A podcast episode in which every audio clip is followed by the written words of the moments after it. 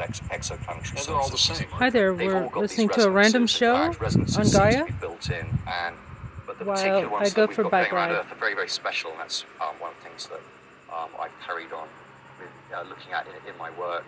And uh, but uh, yeah, and, and other things I think that at present in my little book, for uh, have not been explained, and I, you know, hopefully we'll be able to talk about those a little bit more in this program. Why is geometry so important in the scheme of things?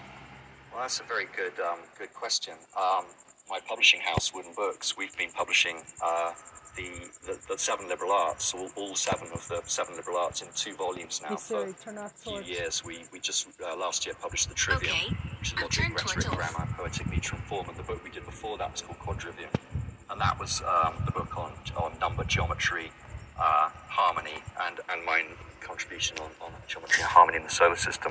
If we go back to the ancient Greeks and uh, we we uh, look at why they thought these subjects were important, you can see that they were called the liberal arts uh, because they were supposed to liberate. Uh, liberate a person, uh, as opposed to the servile arts, which had a had a function, if you like. So servile arts might have been something like accountancy or anything that had a had a real use in the world was um, one of the servile arts. But the liberal arts alone have no real use uh, as such, according to the, the Greeks were seeing it anyway. We, they are in fact quite useful for building things, and, but essentially they they um, they help you understand the way that number operates in the world. So particularly with geometry, you've got uh, the fact that number number is uh, number in space is geometry, and you've got number in time as harmony. There seems to be so much order in the universe. That's what baffles me. How the principles stay the same throughout the entire. I mean, the order of the universe is absolutely brilliant. Who developed this? the um, the order of the universe is is quite brilliant. The thing about the the or, the order of our universe is that it is very very special. That brings us on to the uh, the fine. Unique or special? Special, like- Well, it is unique because we've only got the one universe to study, but it is also doubly special. And Like what scientists began to realize um, in the 1970s, particularly with a publication of a book called The Cosmological Anthropic Principle, an earlier work by a chap called Brandon Carter, um, was that our universe is very, very, very finely tuned to optimize the chances for biological life. And the more scientists have looked at the universe, the more eerie and strange this fine tuning has, has seemed. Uh, to begin with, people thought they could just explain it away as a series of coincidences, but now, and particularly in, in the last 15 years, as more and more and more of these fine tunings have been discovered, um, it it begs the question of, of what what's caused this fine tunings. How how did our universe come into being? Right. Absolutely, completely, and utterly optimized with all of its dials Would you say it's perfect? It is pretty much as perfect as you can get it, and you can show lots of examples where if you fiddle with any of the dials, you increase the the, uh, the mass of the electron, or Right. reduce the, the, the force of gravity slightly, or change any of nature's constants in, in, in any way, really. Um, that, that life as we know it just really couldn't exist. And it's not even that you could get a universe really where very much happens at all. You might get no chemistry. You'd have only hydrogen or helium, or just a universe of millions We've of black it holes. It is so finely tuned. Some of these parameters, if you change them by a factor of 0.00000000001, uh, nothing, nothing works. They're really, really, really finely tuned. Others, others, uh, they have a range that that they work within. Let's find out a little bit more about this. yes, From galaxies and stars, down to atoms and subatomic particles, the very structure of our universe is determined by these numbers. These are the fundamental constants and quantities of the universe. Scientists have come to the shocking realization that each of these numbers has been carefully dialed to an astonishingly precise value, a value that falls within an exceedingly narrow, life permitting range. If any one of these numbers were altered by even a hair's breadth, no physical, interactive life of any kind could exist anywhere. There'd be no stars, no life, no planets, chemistry. Consider gravity, for example. The force of gravity is determined by the gravitational constant. If this constant varied by just 1 in 10 to the 60th parts, none of us would exist. To understand how exceedingly narrow this life permitting range is, imagine a dial divided into 10 to the 60th increments. To get a handle on how many tiny points on the dial this is, compare it to the number of cells in your body, or the number of seconds that have ticked by since time began. If the gravitational constant had been out of tune by just one of these infinitesimally small increments, the universe would either have expanded and thinned out so rapidly that no stars could form and life couldn't exist, or it would have collapsed back on itself with the same result no stars, no planets, and no life. Or consider the expansion rate of the universe. This is driven by the cosmological constant. A change in its value by a mere one part in 10 to the 120th parts would cause the universe to expand too rapidly or too slowly. In either case, the universe would again be life prohibiting. Or another example of fine tuning. If the mass and energy of the early universe were not evenly distributed to an incomprehensible precision of one part in 10 to the 10 to the 123rd, the universe would be hostile to life of any kind. The fact is, our universe permits physical, interactive life only because these, and many other numbers, have been independently and exquisitely balanced on a razor's edge. John, what are the odds of that happening? That was a great clip, by the way. Yeah. Um, they are really, really small. Um, the latest, uh, the latest book on, on the subject, uh, which is co-authored by it was uh, Geraint and, and, and Luke Barnes, fantastic book published by Cambridge University Press. Um, you just get this sense of this thing being almost impossibly unlikely. It's unbelievable. It's unbelievable. Um, it is beyond belief. It, it really is. Um, which then brings us to the question of, of, of how how it's achieved. How how how come? How Right. how, how does this come about? This is not an accident. This is It- not random. It's clearly um, it's clearly something going on here. Um, some people think it is a combination of, of randomness and infinity, and so I, I can't accept that. no, but it's the standard. It's the standard response. To the problem is the what they call the multiverse, and there are various different kinds of multiverses. Some are linear, uh, and they go on forever. Some some are uh, where universes have babies. Others pop out of a out of a sort of bathtub, and they all connect. But essentially, the, the idea with these those solutions to the to the problem of, of all this beauty, beautiful fine tuning is that you've just got an infinite number of, of universes, and of course we live in the one where where it's all very very perfect. As I hope to show in a moment, uh, that doesn't really hold water when we look at what's going on around the Earth, because although we it, it, although for life you need these, there's a necessary.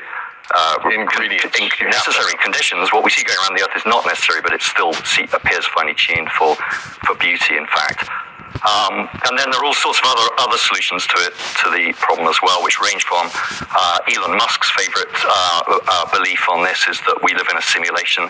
So the reason everything looks so beautiful is that it's uh, essentially a, But a who's the simulation. simulator? Exactly. You get back to the problem of who's the designer, who's Yeah. done it.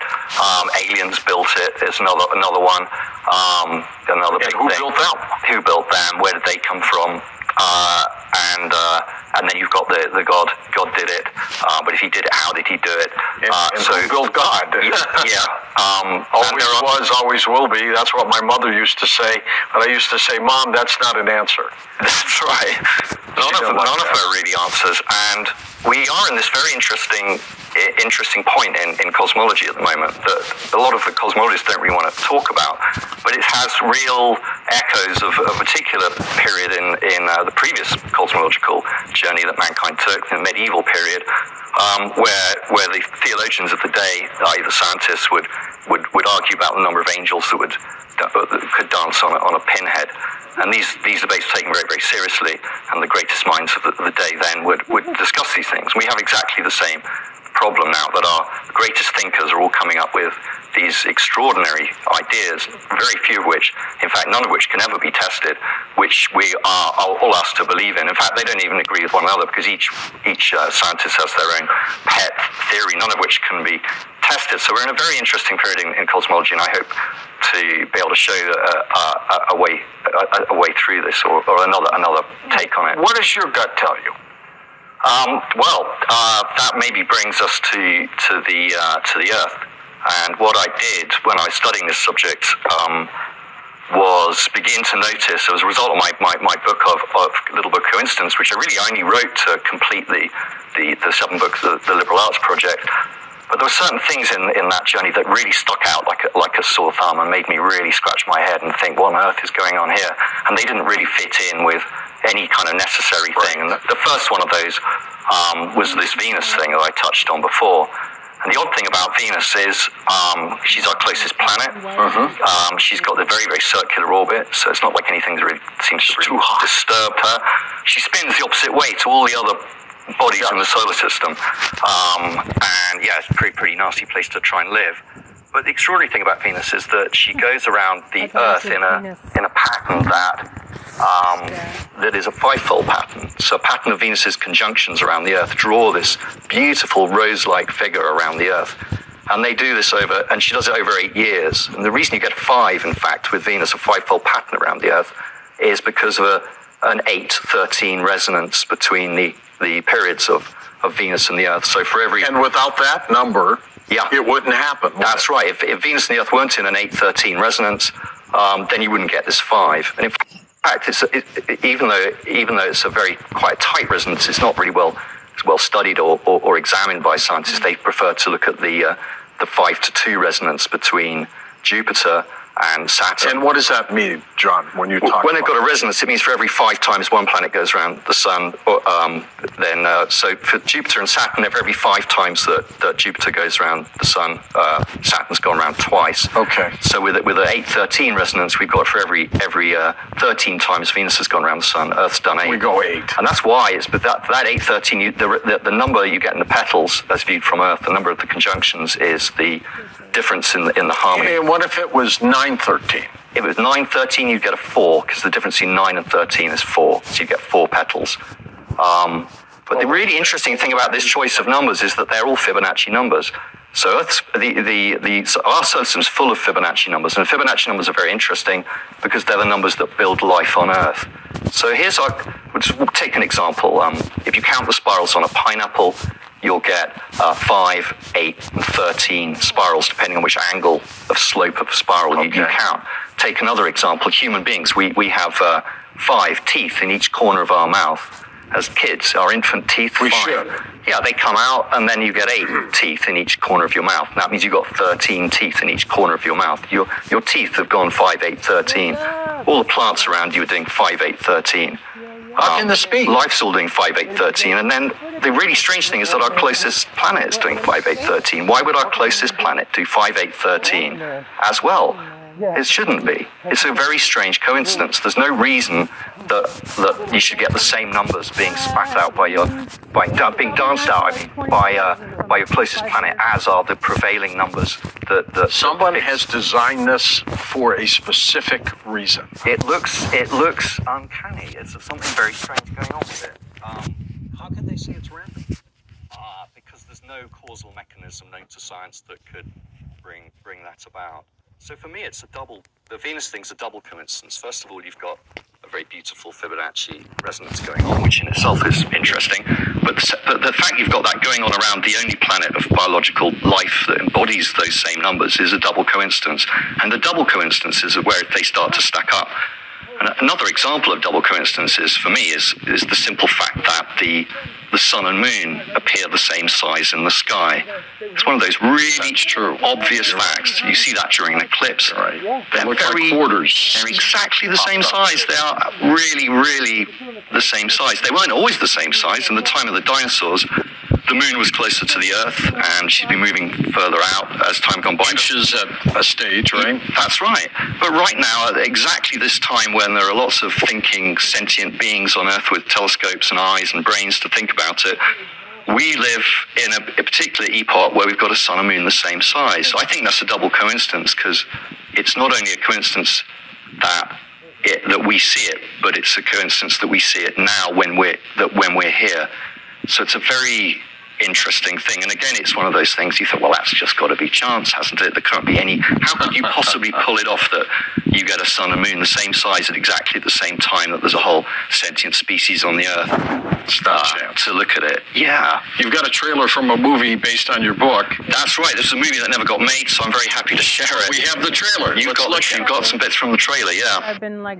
But what we are about to show you is a fact that few modern scientists are even aware of, let alone able to explain. Yet it is something well known to their ancient colleagues, and one of the most amazing coincidences conceivable. Seen from the modern viewpoint, the planets of the solar system orbit the Sun. However, we do not live on the Sun, we live here, on Earth. And when we look towards the Sun from Earth, what we actually see are the inner planets, Mercury and Venus, whizzing around the Sun as the Sun moves across the stars. The Sun is not the centre of our observations, the Earth is.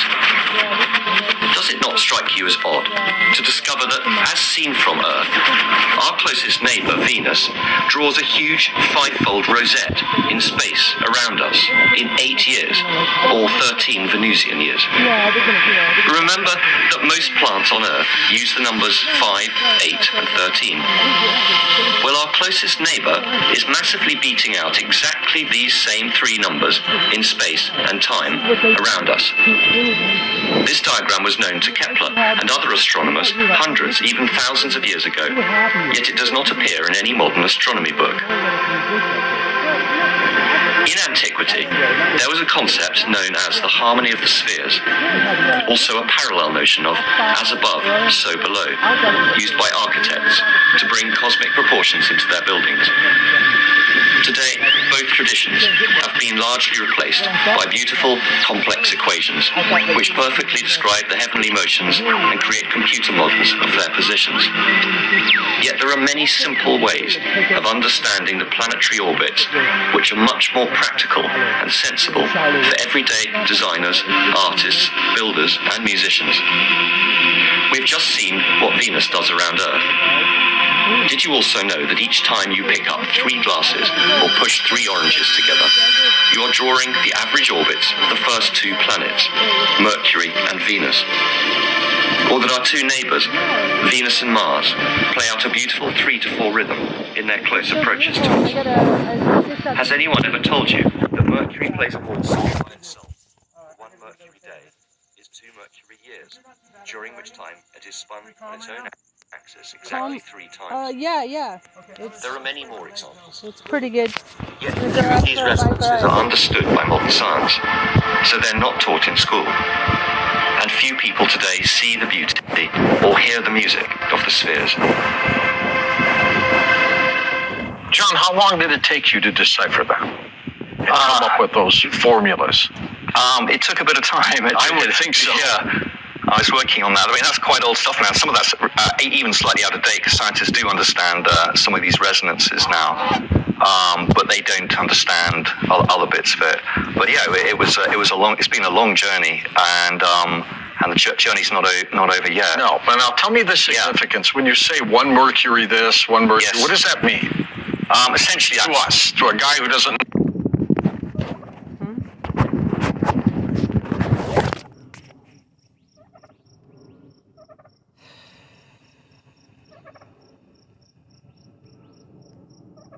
Man.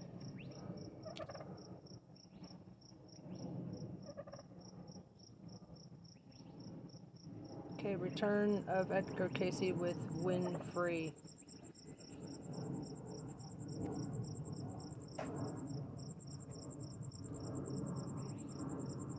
That's what I was looking for.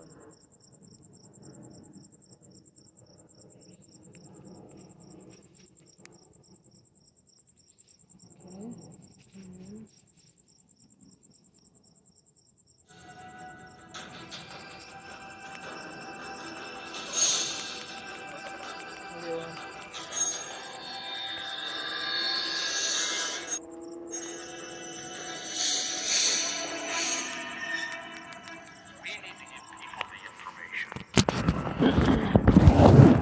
Shout out to KAMP Student Radio and KPYT Pascua Yaqui Tribal Radio on the Rise with Trista Show.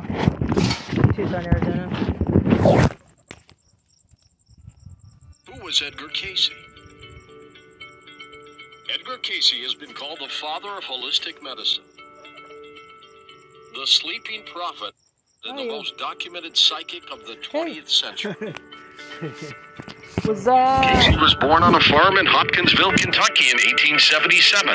His psychic abilities began to appear in childhood when he was able to talk to his deceased grandfather. Later in life, Cayce found that he had the ability to lay down and place his mind in contact with all time and space, the universal consciousness, and respond to questions which he did nearly every day for an astonishing 44 years. The result was an incomparable collection of data that came to be called readings, and their insights offer practical help and advice to individuals even today. Well, welcome to Beyond Belief. You know, when I was a young man, I was fascinated with the life of Edgar Cayce, read books on Edgar Cayce, studied Edgar Cayce, and who would believe that later on in my adult life, I would come across an individual who he too was interested in the life of Edgar Cayce. So much so that lecturer and interdimensional researcher Wynn Free wrote a book called The Reincarnation of Edgar Cayce. And when you hear who that person might be, you'll be fascinated. Wynn, welcome to Beyond Belief. Thank you, George. It's great Thank to you for have having me. This is a fantastic book, by the way. You did your homework. I did. I did. Let's talk a little bit about Edgar Cayce. To some people who are listening and watching us right now who say, Who was this guy? Who was Cayce? Edgar Cayce, historically, is the most credible and documented psychic prophet in the history of the world. Uh, he died in 1945, and for 40 years of his life, he would go into a trance. He didn't remember anything he said, and he was able to um, diagnose people's health problems, even if they weren't in the room with them. He could, somebody could say Joe Smo in New York, and he would go and he would just say, "This is his problems," and the people would go to the doctor, and the diagnosis would always be exactly right. You know, I mean, even to the point of red blood cell count and this and that. Without medical testing. Without medical testing, he Cayce did it. was Well, right. He was in a trance. Yeah. He didn't remember what he said, and Somebody was recording all that? and he had a, somebody transcribing it, and he did 15,000 of these readings. And not only did he do health readings, but he was recommending to people uh, alternative cures that had never been used before, and people were, were using it, and it was working for them. In fact, even today, there are doctors that swear by Edgar Cayce's remedies, and most health food stores have. Let's talk Hold a up. little bit about Edgar Cayce. To some people who are listening and watching us right now who say, Who was this guy? Who was this guy? Edgar Cayce, historically, is the most credible and documented psychic prophet in the history of the world. Uh, he died in 1945, and for 40 years of his life, he go into a trance. He didn't remember anything he said, and he was able to um, diagnose people's health problems, even if they weren't in the room with them. He could, somebody could say Joe Smo in New York, and he would go and he would just say, "This is his problem," and the people would go to the doctor, and the diagnosis would always be exactly right. You know, I mean, even to the point of red blood cell count and this and that. Without medical testing. Without medical testing, he did it. was Well. He was in a trance. Yeah. He didn't remember what he said, and Somebody was recording all that? and he had a, somebody transcribing it, and he did 15,000 of these readings.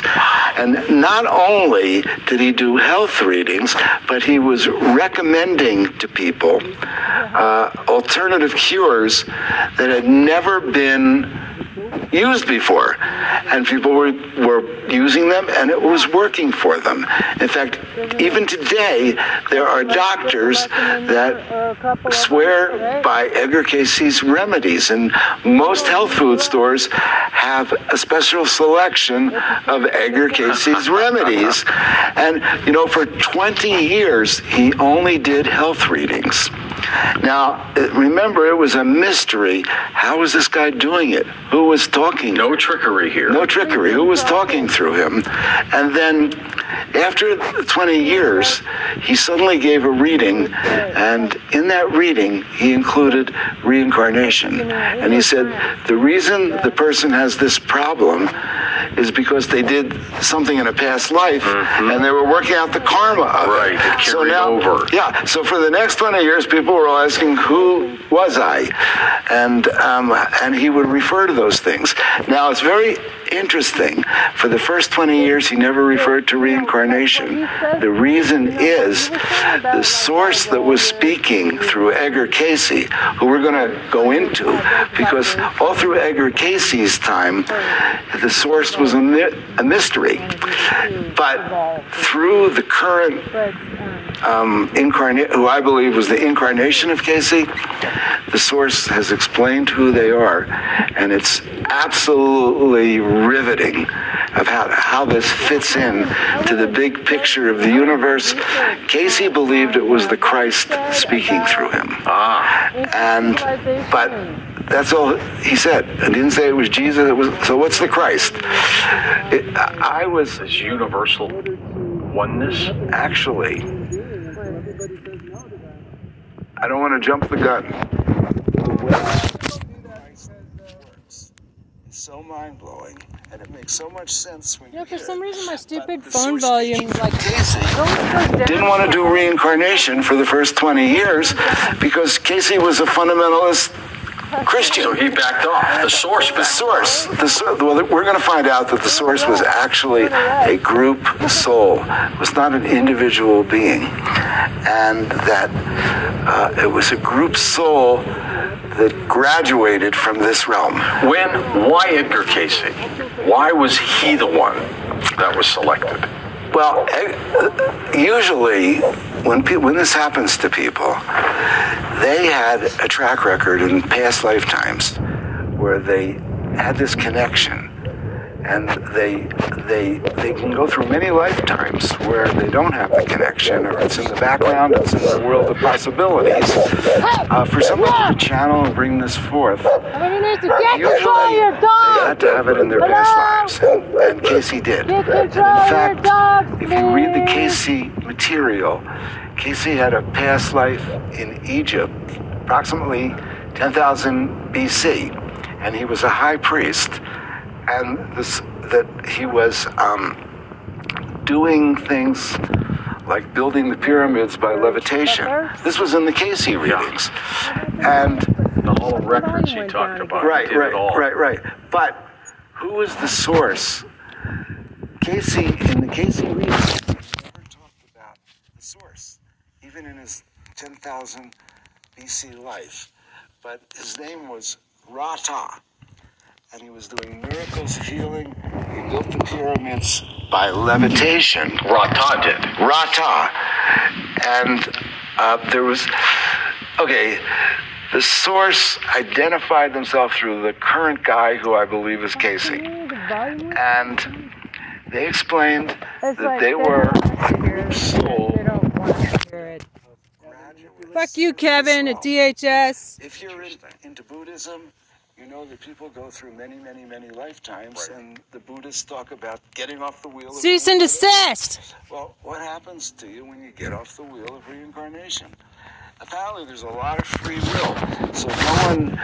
Some people can incarnate in another planet. Some people can come back and be an avatar on Earth. But, Who knows? Uh, but one of the places is there's a group soul made up of hundreds of millions of graduates. And that what they do is they try to assist planets, they do assist planets at lower levels of evolution. And how do they assist? What do they do? Well, one thing is they can talk through people. And process called channeling. So Edgar Cayce, um, my evidence shows that Edgar Cayce was channeling this group's soul. And as I was studying all of this, they called themselves the Ra Group. And as I was studying this, there was another woman that supposedly channeled this same group soul from the period of 1981 to 1983. And she had put five books out, and they were actually accepted by a small company in Pennsylvania that uh, Bob Friedman went on to start. Bob Friedman accepted, worked for that company, and he's the guy that published Conversations with God. It's just an amazing lineage. The woman's name is Carla Rueckert, and uh, the five books are called Ra Law of One. And I highly recommend it. She even puts them up on her website for free. She's so um, committed to this whole thing. Well, when you wrote The Reincarnation of Edgar Cayce, and we're leading up to identifying the individual Right. whom you think is the reincarnated Edgar Cayce. And we're going to show you a picture uh, eventually of Edgar Cayce and this person we're talking about. And the resemblance is uncanny. But the individual in question, how did, was it you who said you're the reincarnated Edgar Cayce, or was it that individual who told you? He had a section on his website. This was in approximately the year 2000. He had a section on his website called the Edgar Cayce Connection. And he had all these channelings on his website. And he also had all this scientific stuff trying to prove that we were going into a dimensional shift. Mm-hmm. I read the Edgar Cayce Connection On his website. on his website. He never said he was Edgar Cayce. He said he had a connection. But he told the story of his connection. And I said, if this guy is telling the truth, he has to be the reincarnation of Edgar Cayce. And he was telling the truth. He, uh, to the best of my investigation, I think so too. Uh, he was. I've known that Yeah. person for a number of years. Right, right. And even though some of his thoughts and theories are way out there, I think he speaks the truth. Yeah. And truly believes what he is investigating and researching. So the name of this person, you're thinking, who in the heck is it? Uh-oh. Is none other than Gaiam TV's very own David Wilcock. Right. That who is the person that you believe is the reincarnated Edgar Cayce. This very uncanny look. They've got the same nose, the same profile. It's weird. I'll give you that. Well, there's a lot more than the pictures of resemblance course. to tie, tie the two together.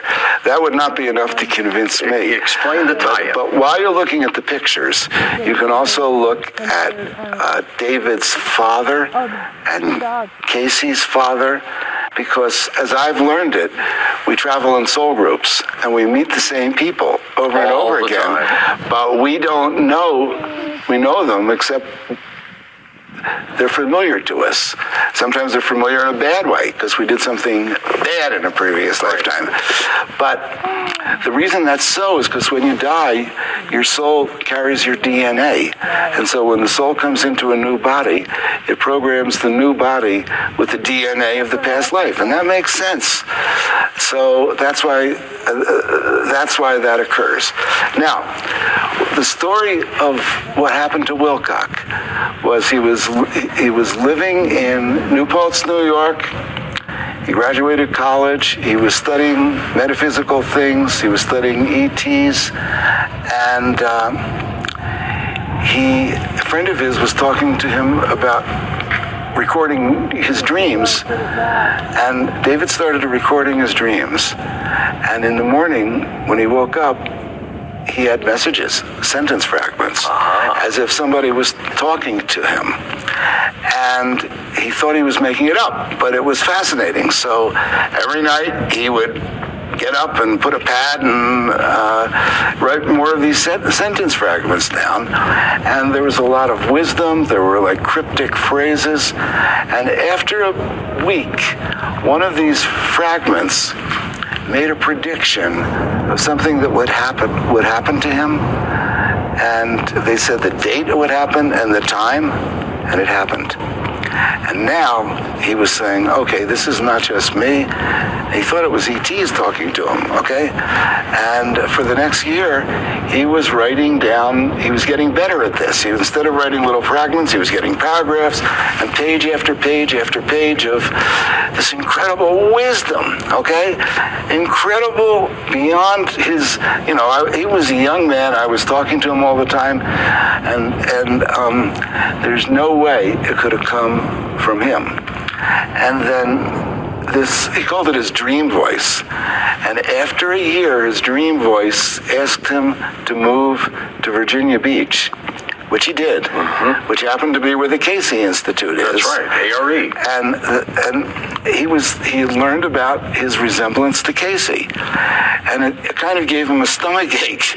Okay, hmm. it's like he. I mean, he, It was a revelation, wasn't it? well, you know what? If you were somebody that famous and that influenced that many people, it's scary. I, I think I was George Noory in it. you were. In any case, David saw the pictures, and then he found the pictures of his father connecting to Cayce's father, and um, now this voice that was coming to him, he was starting to be able to contact it in his waking state. Well, the interesting thing about Edgar Cayce is that Edgar Cayce always channeled in a trance do never remembered what he said. And as I was studying Edgar Cayce, And he talked, right? and He he talked talked. Yeah, he talked. I, I intensely studied Edgar Cayce because I decided what, what happened was I was writing articles for a metaphysical magazine, Mm-hmm. and uh, I told the editor, I said, "Listen, I want to interview this guy." And she looked at his website and she called me back and said, "Winnie looks like a wacko to me." and I said, "Well, he may be a wacko, but I think he's Edgar Cayce." So she said I could interview him, and uh, and that she wouldn't promise to run it until she read it. Okay, so I interviewed David, and I sent her the interview. She called me back gasping, saying, "Oh my God, you're right. He has to be Edgar Cayce, and I think you're supposed to write the book about it." And if she didn't say that, Yeah. I don't think I would have written the book. Well, you did a great job. Yeah. Does Wilcock, and we've talked to him about this, but I want to hear it from you. Does he think he's the reincarnated Edgar Cayce? he knows he's Cayce. He's he, you know, when he was going through this period when I was knowing him, he was getting so many people hostile towards him um, because he would say that, and so he doesn't. They didn't like to hear that, did they? Well, you know what? It's very hard hard to say you were somebody famous without sounding self-aggrandizing, or maybe you're trying to get people to pay attention to you.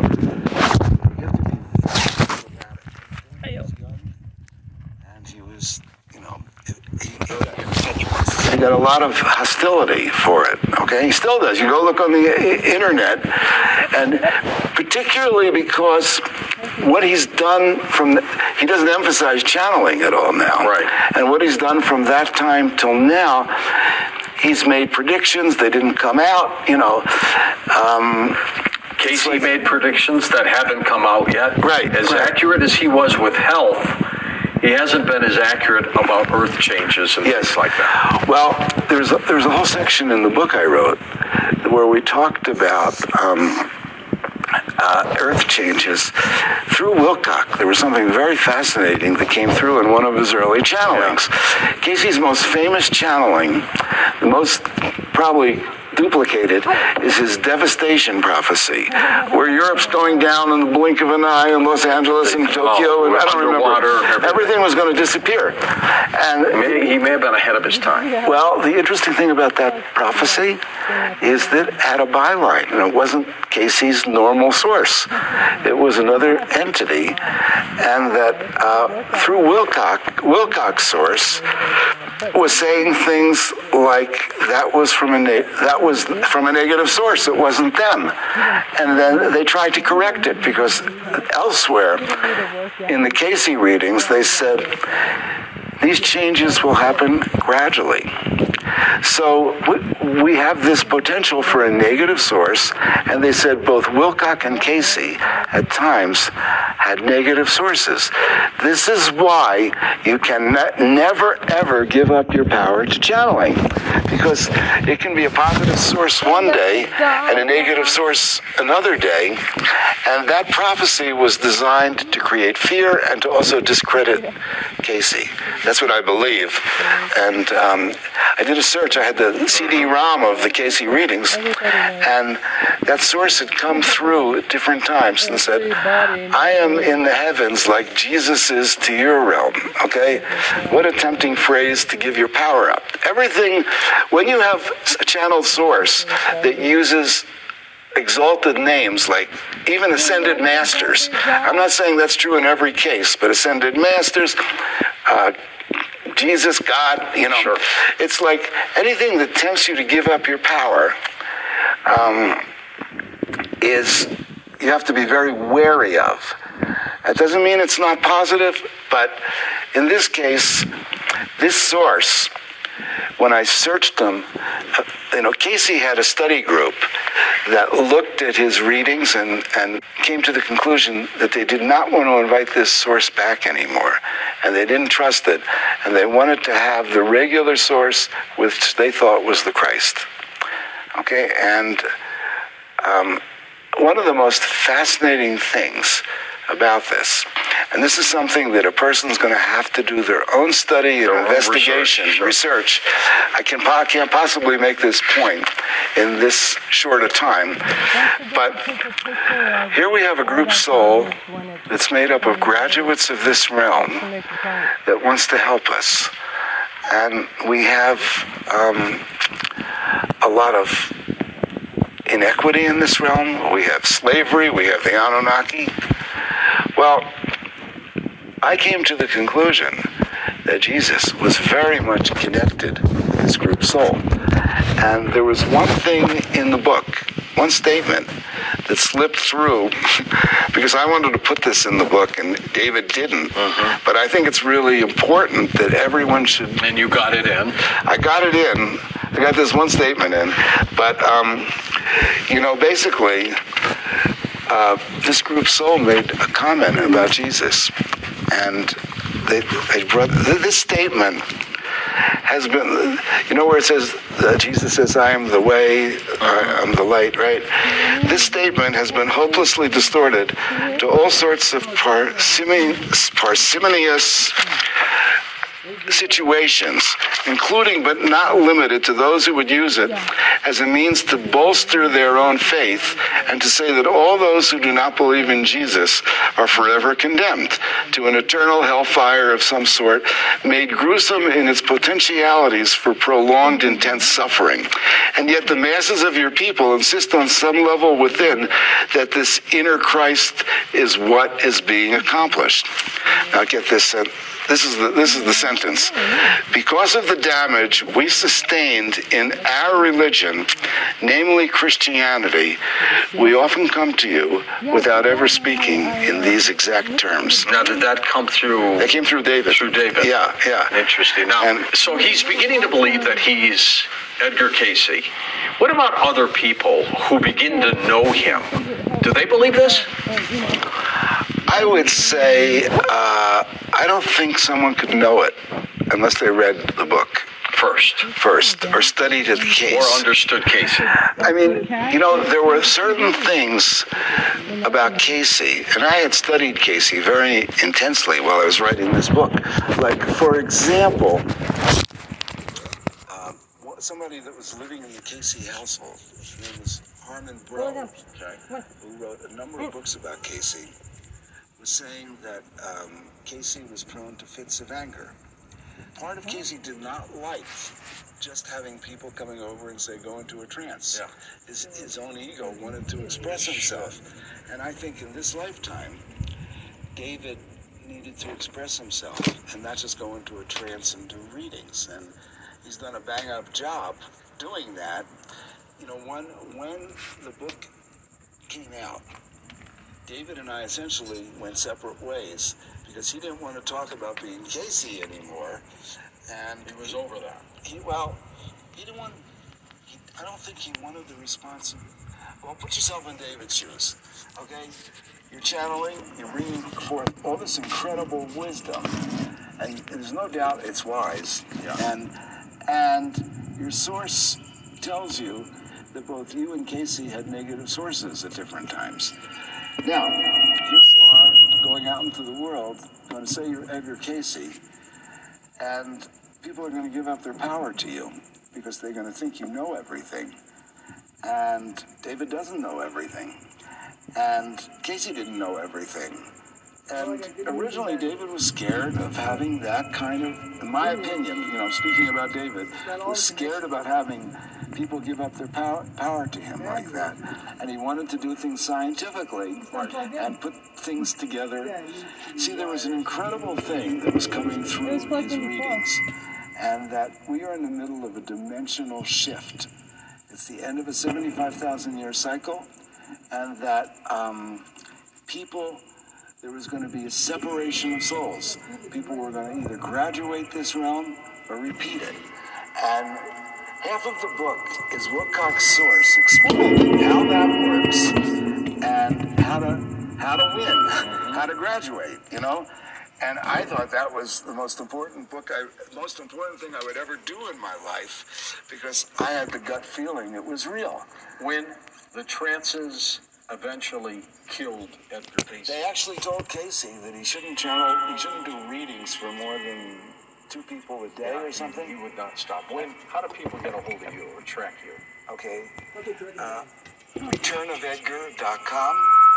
And in on that website, on that page, not only can you get the book, but you can get. I did a interview with Wilcock's Source in 2003, I believe it was. We talked about the shift, and it's a 45 minute interview with him channeling, and it's there. All right, very good. Wynn, thank you so much for being on Beyond Belief. Great work. The reincarnation of Edgar Cayce. Truly very strange. You know David Wilcock if you watch Beyond Belief and Gaiam Television. He is the reincarnated Edgar Cayce. I'm George Noory, and thanks for watching Beyond Belief. We need to give people the information.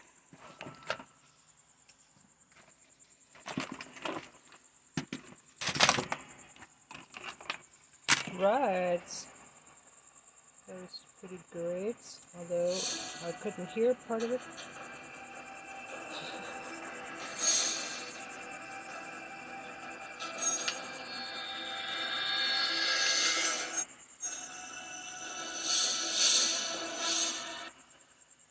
With Wynn Free, W Y N N Free.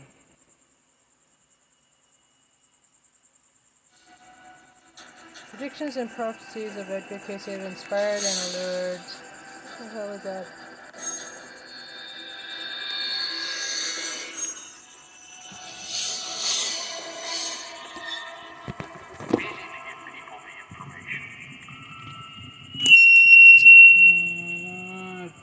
Edgar Cayce? Edgar Cayce has been called the father of holistic medicine, the sleeping prophet and the most documented psychic of the 20th century. Cayce was born on a farm in Hopkinsville, Kentucky in 1877. His psychic abilities began to appear in childhood when he was able to talk to his deceased grandfather. Later in life, Cayce found that he had the ability to lay down and place his mind in contact with all time and space, the universal consciousness, and respond to questions which he did nearly every day for an astonishing 44 years. The result was an incomparable collection of data that came to be called readings, and their insights offer practical help and advice to individuals even today. Well, welcome to Beyond Belief. You know, when I was a young man, I was fascinated with the life of Edgar Cayce, read books on Edgar Cayce, studied Edgar Cayce, and who would believe that later on in my adult life, I would come across an individual who he too was interested in the life of Edgar Cayce. So much so that lecturer and interdimensional researcher Wynn Free wrote a book called The Reincarnation of Edgar Cayce. And when you hear who that person might be, You'll be fascinated. Wynn, welcome to Beyond Belief. Thank you, George. It's great Thank you for have you. having me. This is a fantastic book, by the way. You did your homework. I did. I did. Let's talk a little bit about Edgar Cayce. To some people who are listening and watching us right now who say, who was this guy? Who was Cayce? Edgar Cayce, historically, is the most credible and documented psychic in the history of the world. Uh, he died in 1945, and for 40 years of his life, he would go into a trance. He didn't remember anything he said, and he was able to um, diagnose people's health problems, even if they weren't in the room with them. He could, somebody could say Joe Smo in New York, and he would go and he would just say, "This is his problems," and the people would go to the doctor, and the diagnosis would always be exactly right. You know, I mean, even to the point of red blood cell count and this and that, Without medical testing. without medical testing. Somebody was recording. And he had somebody transcribing it, and he did 15,000 of these readings. And not only did he do health readings, but he was recommending to people uh, alternative cures that had never been used before. And people were, were using them, and it was working for them. In fact, even today, there are doctors that swear by Edgar Cayce's remedies, and most health food stores have a special selection of Edgar Cayce's remedies. And, you know, for 20 years, he only did health readings. Now, remember, it was a mystery. How was this guy doing it? Who was talking? No trickery here. No trickery. Who was talking through him? And then, after 20 years, he suddenly gave a reading, and in that reading, he included reincarnation. And he said, the reason the person has this problem is because they did something in a past life, and they were working out the karma of it. Right. So now, yeah, so for the next 20 years, people were asking, who was I? And, um, and he would refer to those things. Now, it's very interesting. For the first 20 years, he never referred to reincarnation. The reason is source that was speaking through Edgar Cayce, who we're going to go into, because all through Edgar Cayce's time, the source was a, mystery. But through the current um, who I believe was the incarnation of Cayce, the source has explained who they are, and it's absolutely riveting about how this fits in to the big picture of the universe. Cayce believed it was the Christ speaking through him. Ah. And, but that's all he said. I didn't say it was Jesus. It was, so what's the Christ? It- I was It's universal oneness. actually, I don't want to jump the gun. The way that the Christ works is so mind blowing, and it makes so much sense when you hear it. But the source speaking through Cayce didn't want to do reincarnation for the first 20 years because Cayce was a fundamentalist Christian. So he backed off. The source. The source. The source. Well, we're going to find out that the source was actually a group soul. It's not an individual being, and that uh, it was a group soul that graduated from this realm. When? Why Edgar Cayce? Why was he the one that was selected? Well, usually when pe- when this happens to people, they had a track record in past lifetimes where they had this connection, and they they they can go through many lifetimes where they don't have the connection, or it's in the background, it's in the world of possibilities. Uh, for somebody to channel and bring this forth, usually they had to have it in their past lives, and, and Cayce did. And in fact, if you read the Cayce material, Cayce had a past life in Egypt, approximately 10,000 BC, and he was a high priest, and this, that he was um, doing things like building the pyramids by levitation. This was in the Cayce readings. And The Hall of Records he talked about. Right, right, right, right. But who was the source?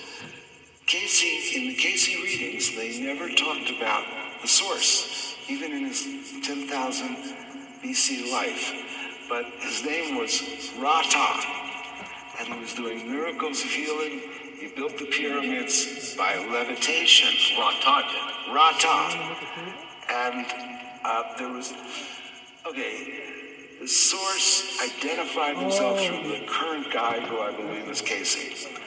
And they explained that they were a group soul made up of graduates of this realm. If you're in- into Buddhism, you know that people go through many, many, many lifetimes, and the Buddhists talk about getting off the wheel of reincarnation. Well, what happens to you when you get off the wheel of reincarnation? Apparently, there's a lot of free will, so no one. Some people can incarnate in another planet. Some people can come back and be an avatar on Earth. But Who knows? uh, but one of the places is there's a group soul made up of hundreds of millions of graduates, and that what they do is they try to assist planets. They do assist planets at lower levels of evolution. And how do they assist? What do they do? Well, one thing is they can talk through people, and in the process called channeling. So Edgar Cayce um, my evidence shows that Edgar Cayce was channeling this group's soul. And as I was studying all of this, they called themselves the Ra Group. And as I was studying this, there was another woman that supposedly channeled this same group soul from the period of 1981 to 1983. And she had put five books out and they were actually accepted by a small company in Pennsylvania that uh, Bob Friedman, who went on to start, Bob Friedman accepted work for that company, and he's the guy that published Conversations with God. It's just an amazing lineage. The woman's name is Carla Rueckert, and uh, the five books are called Ra Law of One. And I highly recommend it. She even puts them up on her website for free. She's so um, committed to this whole thing. Well, when you wrote The Reincarnation of Edgar Cayce, and we're leading up to identifying the individual Right. whom you think is the reincarnated Edgar Cayce, and we're going to show you a picture uh, eventually of Edgar Cayce and this person we're talking about, and the resemblance is uncanny. But the individual in question, how did was it you who said you're the reincarnated Edgar Cayce, or was it that individual who told you? He had a section on his website. This was in approximately the year 2000. He had a section on his website called the Edgar Cayce Connection. And he had all these channelings on his website. And he also had all this scientific stuff trying to prove that we were going into a dimensional shift. I read the Edgar Cayce Connection On his website. on his website. He never said he was Edgar Cayce. He said he had a connection, but he told the story of his connection. And I said, if this guy is telling the truth, he has to be the reincarnation of Edgar Cayce. And he was telling the truth. He, uh, to the best of my I, I investigation, think so too. uh, he was. I've known that Yeah. person for a number of years. Right, right. And even though some of his thoughts and theories are way out there, I think he speaks the truth. Yeah. and truly believes what he is investigating and researching. So the name of this person, you're thinking, who the heck is it? Uh-oh. Is none other than Gaiam TV's very own David Wilcock. Right. That who is the person that you believed is the reincarnated Edgar Cayce. This very uncanny look. They've got the same nose, the same profile. It's weird. I'll give you that. Well, there's a lot more than the pictures of resemblance that tie, tie the two together. That would not be enough to convince me. He explained the tie. But while you're looking at the pictures, you can also look at uh, David's father and Cayce's father, because as I've learned it, we travel in soul groups and we meet the same people over and over again. but we don't know we know them except they're familiar to us. Sometimes they're familiar in a bad way because we did something bad in a previous lifetime. But the reason that's so is because when you die, your soul carries your DNA. And so when the soul comes into a new body, it programs the new body with the DNA of the past life. And that makes sense. So that's why uh, that's why that occurs. Now, the story of what happened to Wilcock was he was he, was living in New Paltz, New York. He graduated college. He was studying metaphysical things. He was studying ETs, and uh, he a friend of his was talking to him about recording his dreams. And David started recording his dreams. And in the morning, when he woke up, he had messages, sentence fragments, uh-huh. as if somebody was talking to him. And he thought he was making it up, but it was fascinating. So every night he would get up and put There was this one show with David Wilcock where it starts out and and he like just kind of like waves off some smoke. And It's like all foggy and in a set. and he says, he said something like, um, well, you know, you know what we were doing, you know what was going on right before this or something like that. That's hilarious. He was token up. I didn't know that's that's the same guy who's who's uh, allegedly, reportedly, the reincarnation of of uh, Edgar Cayce. Yeah. I, lo- I think he's a really interesting cat. You know, he used to, um, he would fall asleep on a pile of books, and in the morning he would remember, or he would have absorbed all the knowledge from the books. Wow. From sleeping of them, sleeping on them. hmm You commence, you commence. We can all do that. You don't know?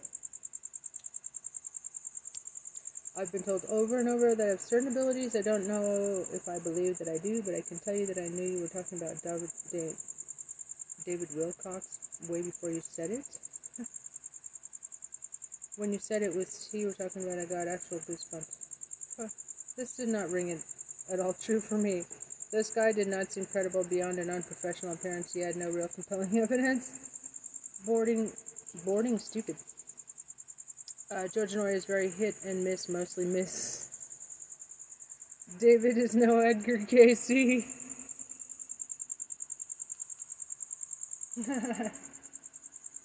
How can anyone say this is absolute fact? I'm very open minded to all possibilities, but after listening to David for several years, I have serious doubts that he is Edgar.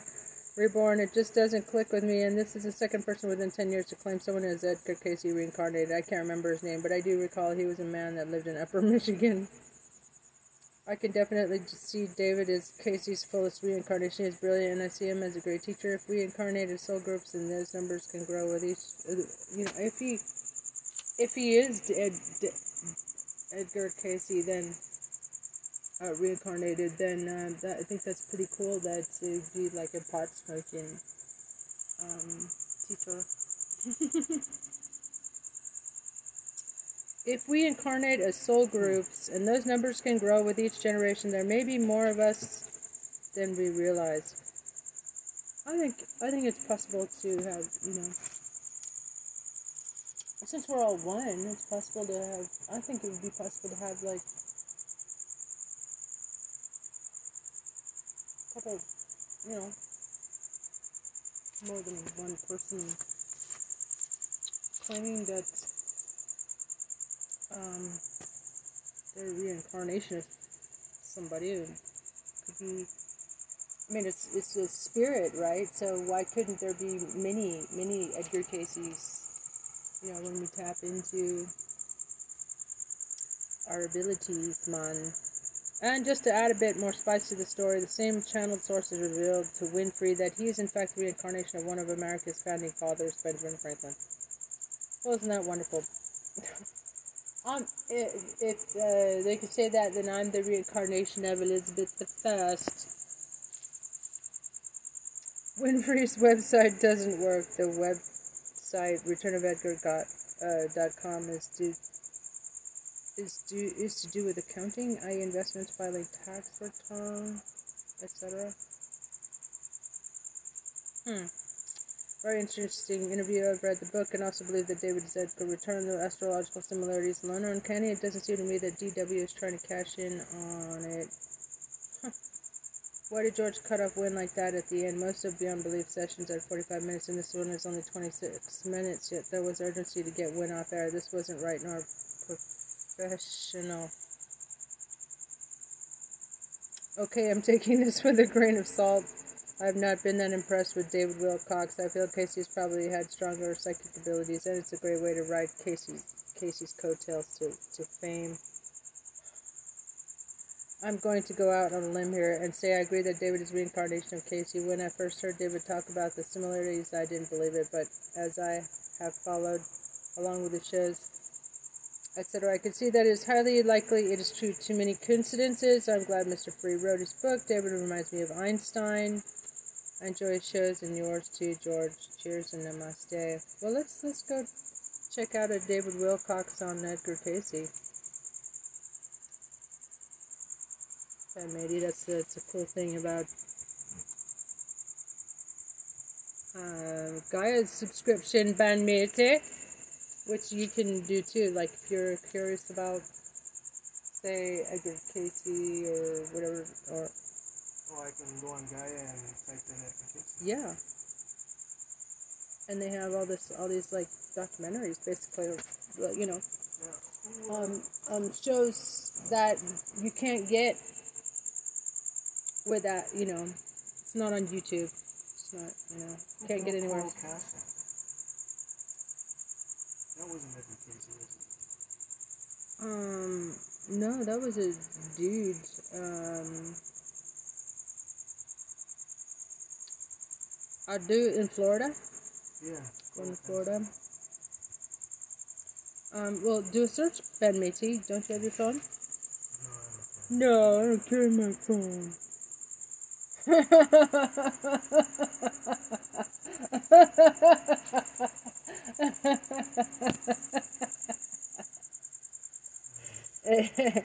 this sounds fucking great. Freaking great.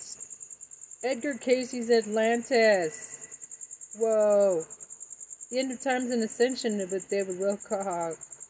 Is it Wilcock? Whoa.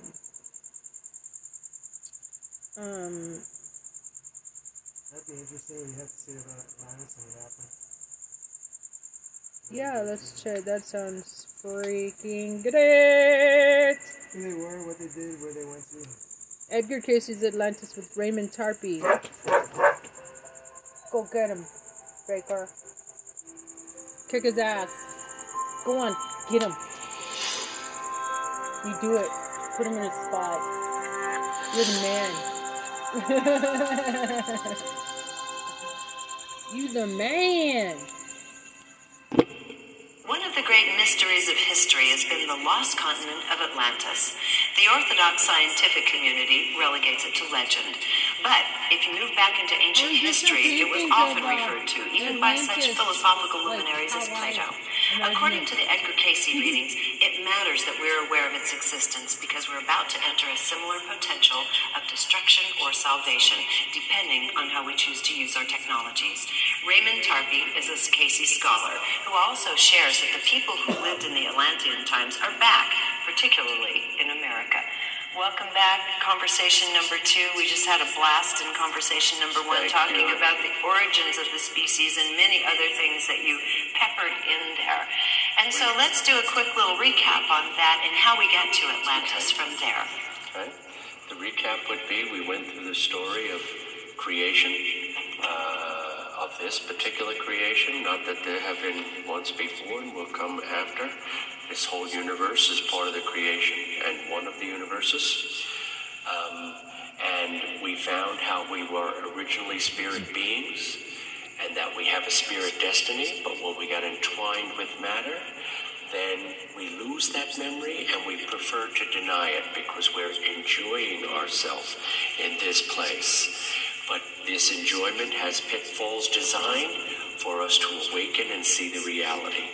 Reality is the main word you see in the Buddhist temple, every Buddhist temple.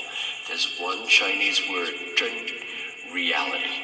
It's like Zhen, wake up Yes. and see Wake up. what is really here and Yes, fulfill your contract. up. Contract in between enjoyments. Well, yes, in between enjoyment, it is critical that we enjoy this place. We've chosen it.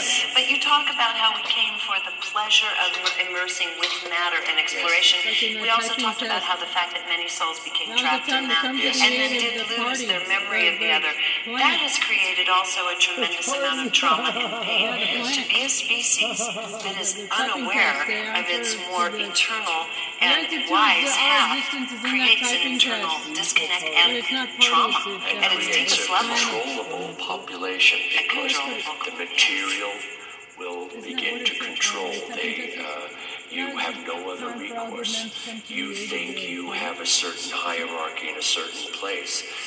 That's only in that world, the material world. You are Living nobility. in a material world. And what the spirit life teaches is that you are noble. You are the No, one. you are the noble. teacher. You are the shaman. No, and you your are a job in this life is to achieve that level of resonance so that we can all achieve together and be free. And as you also talked about, when we were in the non material realms, before being encased and ultimately trapped into the physical world, we were able to create at the speed of thought. We are master creators. This world was created via thought forms from even a larger source of creation. And so we've been, we're, it's, it's slow as mud now, trying to make anything happen in the physical We're, we're a shadow. world. We have the shadow creative ability of what we once had. And we're trying to duplicate it in the material, but the spiritual is helping us to do it and working our way backwards through a plan. Because we're under a plan right now. It's called, the, I call it the plan of revelation. It is established by Amilius, the one who split himself into five different Adam and Eve simultaneously at some point over 200,000 years ago. That um, it, I don't know the form that that took. It could have been on the spiritual realm, uh, Adams and Eve. uh, infusing into individuals and in the five areas of the earth. We have to go into each one of them to explain how that un- evolved and unfolded. But the plan is afoot, and we are to remember that we have help at all points in time. All we have to do is sit and meditate and realize our preciousness. You are precious. You are loved to a degree that you can't even imagine. It's all created for you. And all we have to do is realize our preciousness, preciousness and melt that fear away. And the people controlling are like a house of cards, so also will they fall. So the pain that we're experiencing as a species is only a matter of the degree to which we're cut off from ourselves. That's correct. Our spirit selves. Yes. And let's talk about the ones who are controlling. you. we brought this up in the past, Yes. in the last conversation. Yes. We need to discuss it again because it lays the foundation for what played out in the various iterations of Atlantis. Correct. According to Edgar so Cayce. we're talking about, according to Edgar Cayce. And this same story shows up as light and dark and shadow throughout all Oh, of yes, the, and uh, Critias and uh, Timaeus and, and uh, Plato, uh, Socrates was involved in the dialogue. They Yes. were all talking about the same thing: how the uh, the ruling elite lost it. Yes, and this Considered went back a long time. noble and all the others peasantry, had created what they call the great lie of the hierarchy of beings. There is no hierarchy of beings; they are all equal. Yes, and one of and, and another legend that I became aware of about 30 years ago, very very similar to Edgar Cayce's. That's a church. When the the trapping came about, the trapping of the souls into the physical, no longer able to escape back in, to, to, to freely go between their true essence, a non-physical essence, and what they are now. When that happened, there were those who did retain, were able to traverse and retain a good amount of knowledge, who, uh, by virtue of that, became those who, bec- who were the leaders. But within that, you had two camps we talked about. The Sons of the Law of One and the Sons of Belial, as Edgar Cayce describes these two philosophical factions of those who remained in power in the very, very early days of humanity. Can you talk about the objectives of each or the philosophy of each? Well, the sons of Belial were involved with the technology. They realized that they had power. And they came to ignore their spirit selves. And we still have many beings on the earth that ignore their spirit selves. They think that they can prove everything. Proving is ego, it is a controlling act. There is no proof, there is only the looking, there is only the realizing of the, of the self that it's been here long before us. It will be here long after us.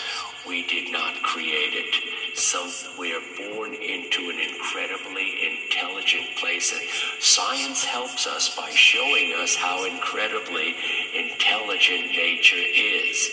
Now we have to begin to ask ourselves individually, who is the shaman? And the first question that the shaman asks uh, is who's running the show?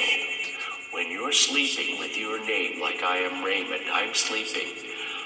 I am who's conducting my digestion, this complex thing, the heart, the circulation of the blood.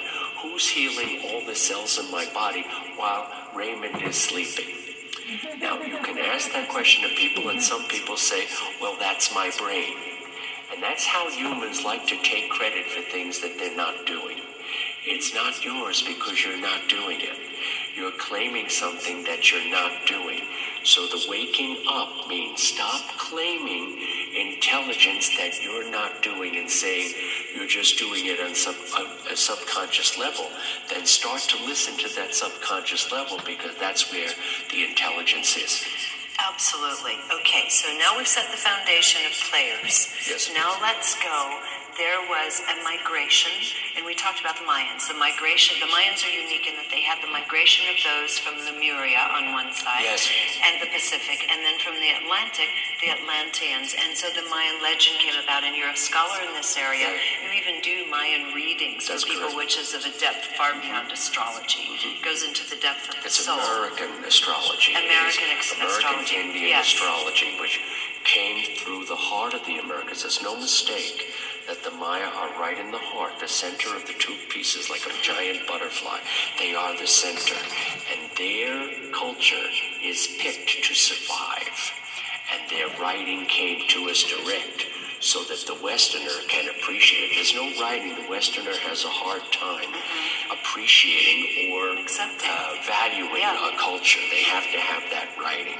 And so it is the gift. It is the gift of the Christ that came through the Maya that that writing was preserved to us as an ancient record. It's hard to stop it because we're helped. And that's why the Maya are so prominent at this point in history. So now we know of their lineage, but let's go now from Lemuria, which overlapped with the seeding of the populations in the upper Atlantean stage, the higher stage, the And so the stage. first, the first migrations are coming in from Lemuria, and they're coming in earlier.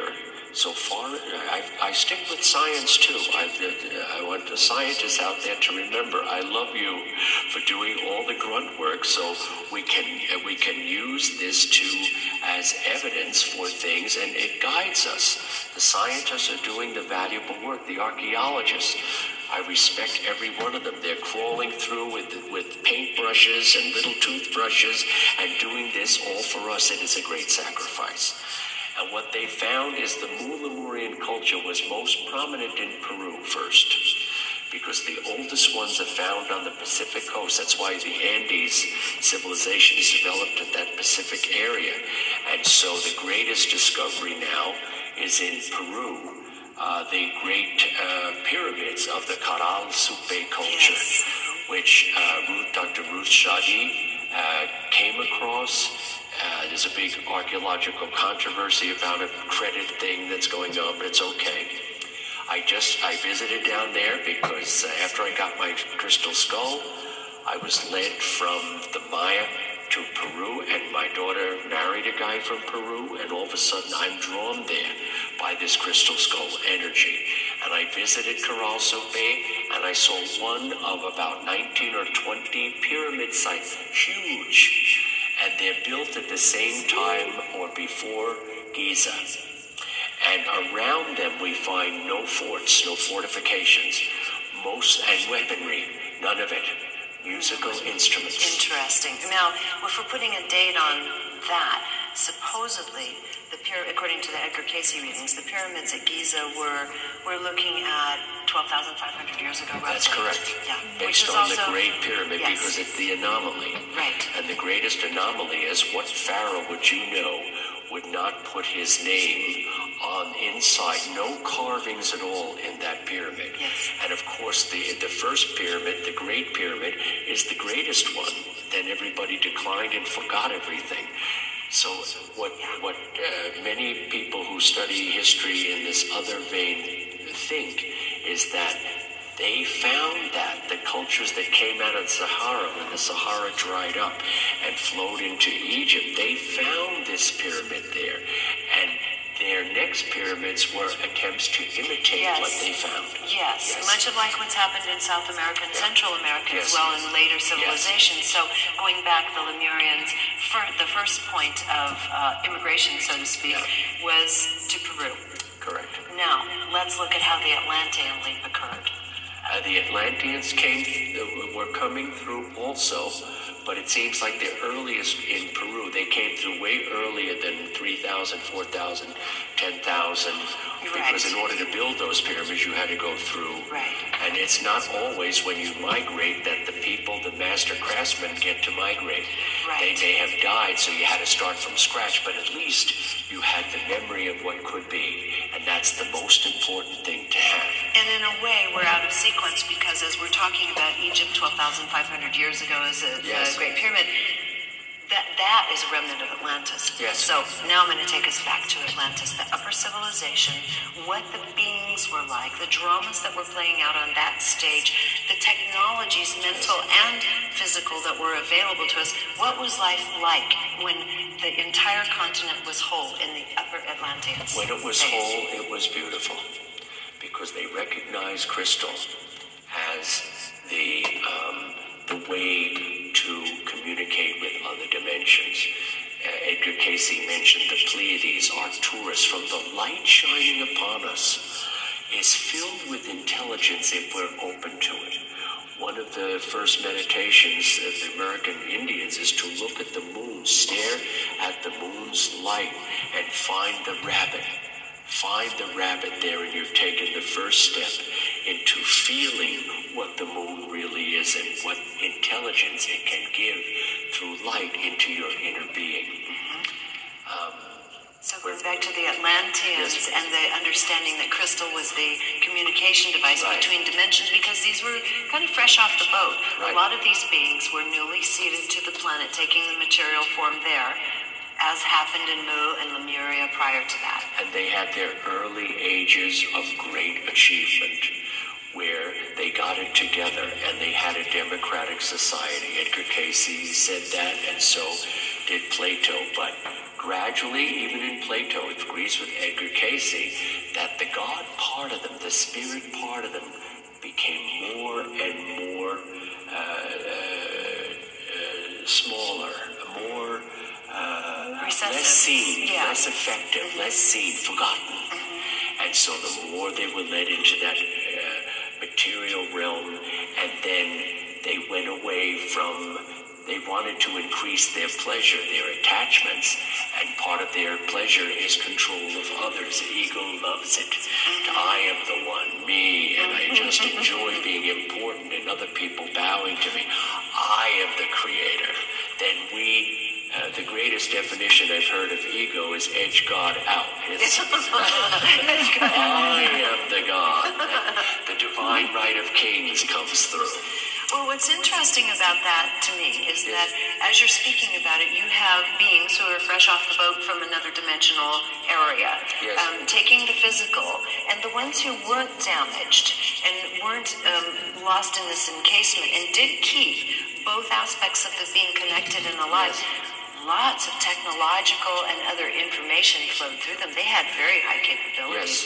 Can you talk about some of what Cayce, Cayce's readings revealed in terms of what we were doing, what the place looked like, the technologies, the agricultural practices, and The so forth? The technology involved the cutting of canals. There were canals and they were uh, towers and temples to, uh, according to the Greek myth, it was it was uh, the giving out to Poseidon. He was granted at that field, according to the Greek myth, like much like the Amilius. And so Edgar Cayce said that those islands, there were three main ones: uh, po- uh, Poseidia, and uh, Ah, Aryan. Aryan. Aryan, So the Aryan word that we use, I know the word Og because I studied Gaelic. Right. And the word the word in Gaelic in for Og is youth or young.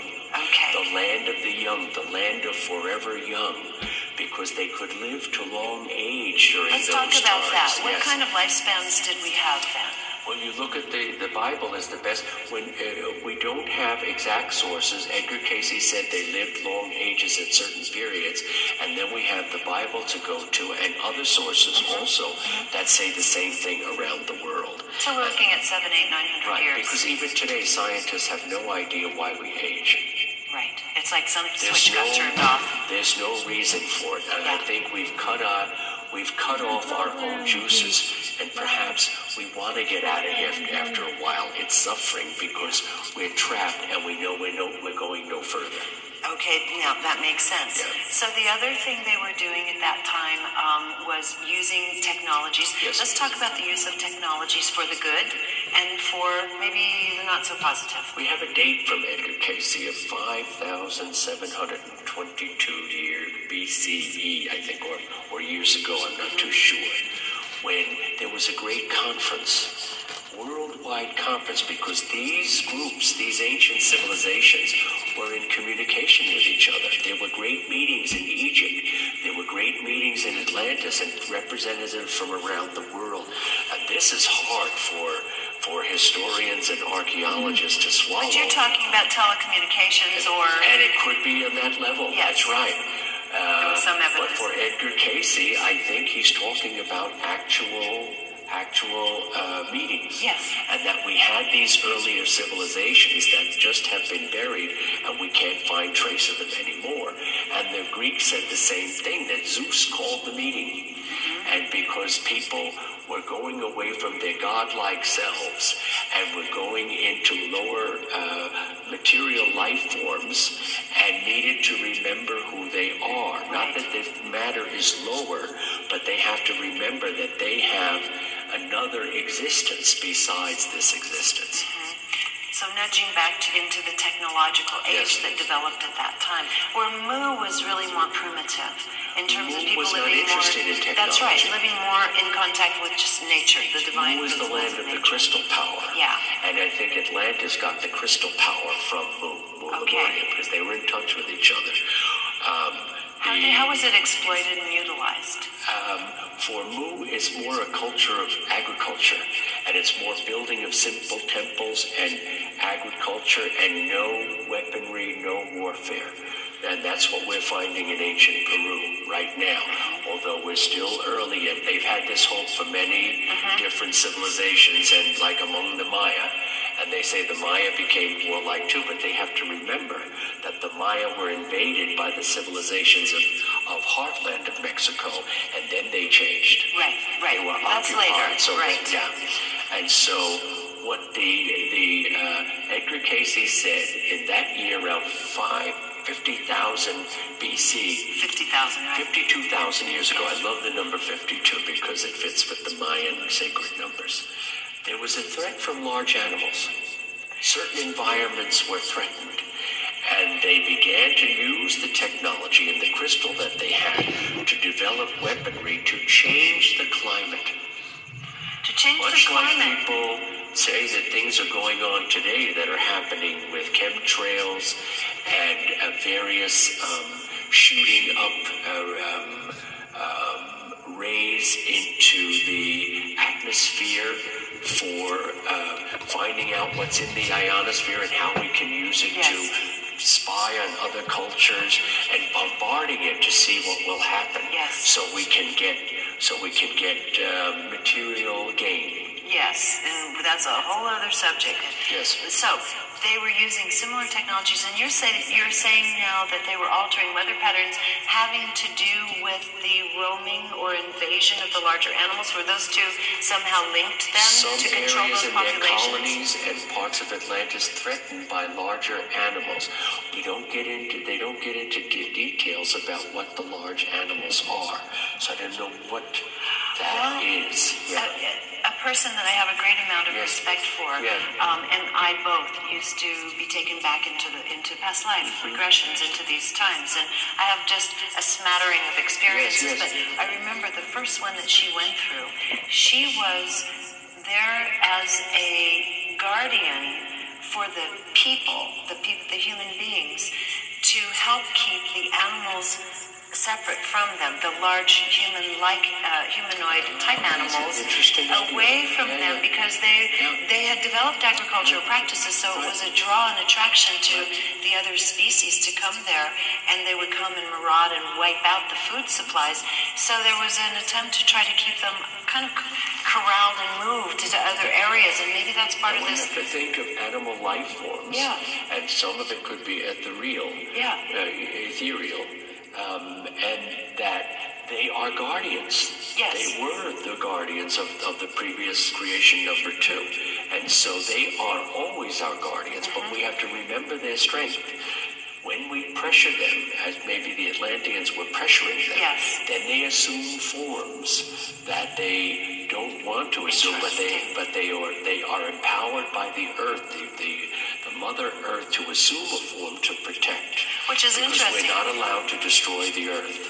Right, and that that featured prominently in a number of readings is that mm. in the early Atlantean times, the civilization was being threatened and overrun by these very large animals yes. of sorts. And they don't so describe what they look We're like. still doing research on what the nature of that is, and I mm-hmm. appreciate you opening that for me because I I hadn't done that that. I that ju- it just flashed through my mind when you were Yeah. talking about it that she had seen that in that regression. Nobody can study everything. It's too much. You- it's too well, much. I'm hoping more people Yeah. will get into this study. Well, and it's a matter of putting these little pieces of the puzzle together yes. to create a larger portrait.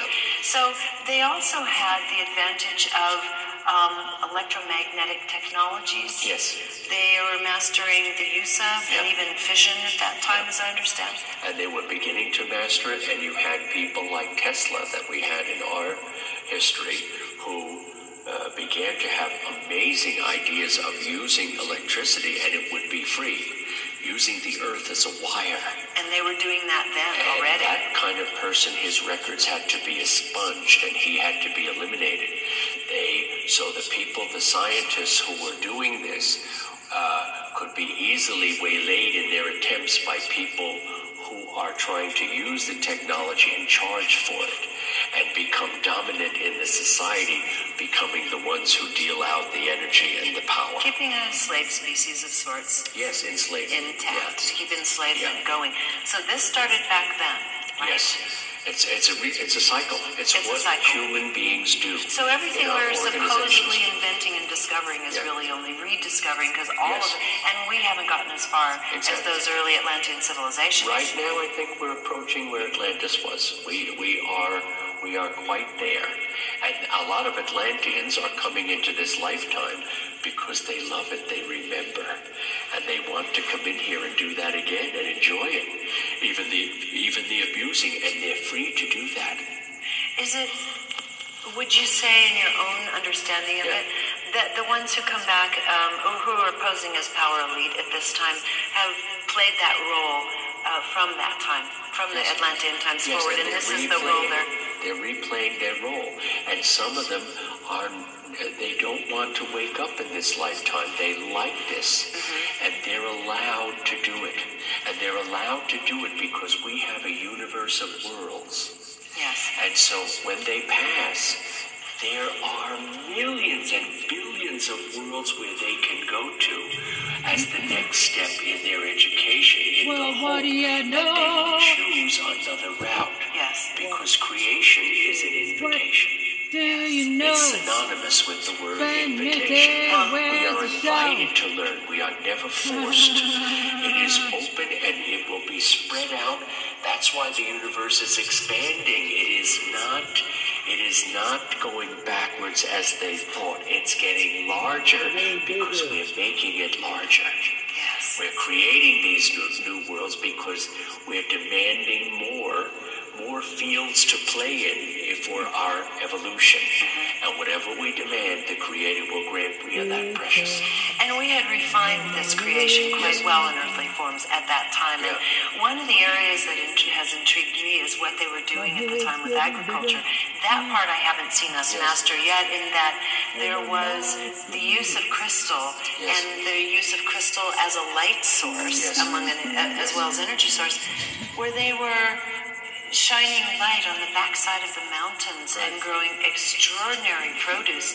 You could anywhere, really, from anywhere with the technology. Because they're in the red lands, they're in the place of feeling. The Atlanteans could feel the earth, and so they could use the crystal power to help growth. They could use their their own minds to open up the magical entities, the fairy, what we call the fairies, Yes. the the, uh, Diva- Devic the, the magical parts and the entities of the earth to grow. They were very successful. They, Edgar Cayce said they reached very high levels of production, Yes. agricultural production, and civilization.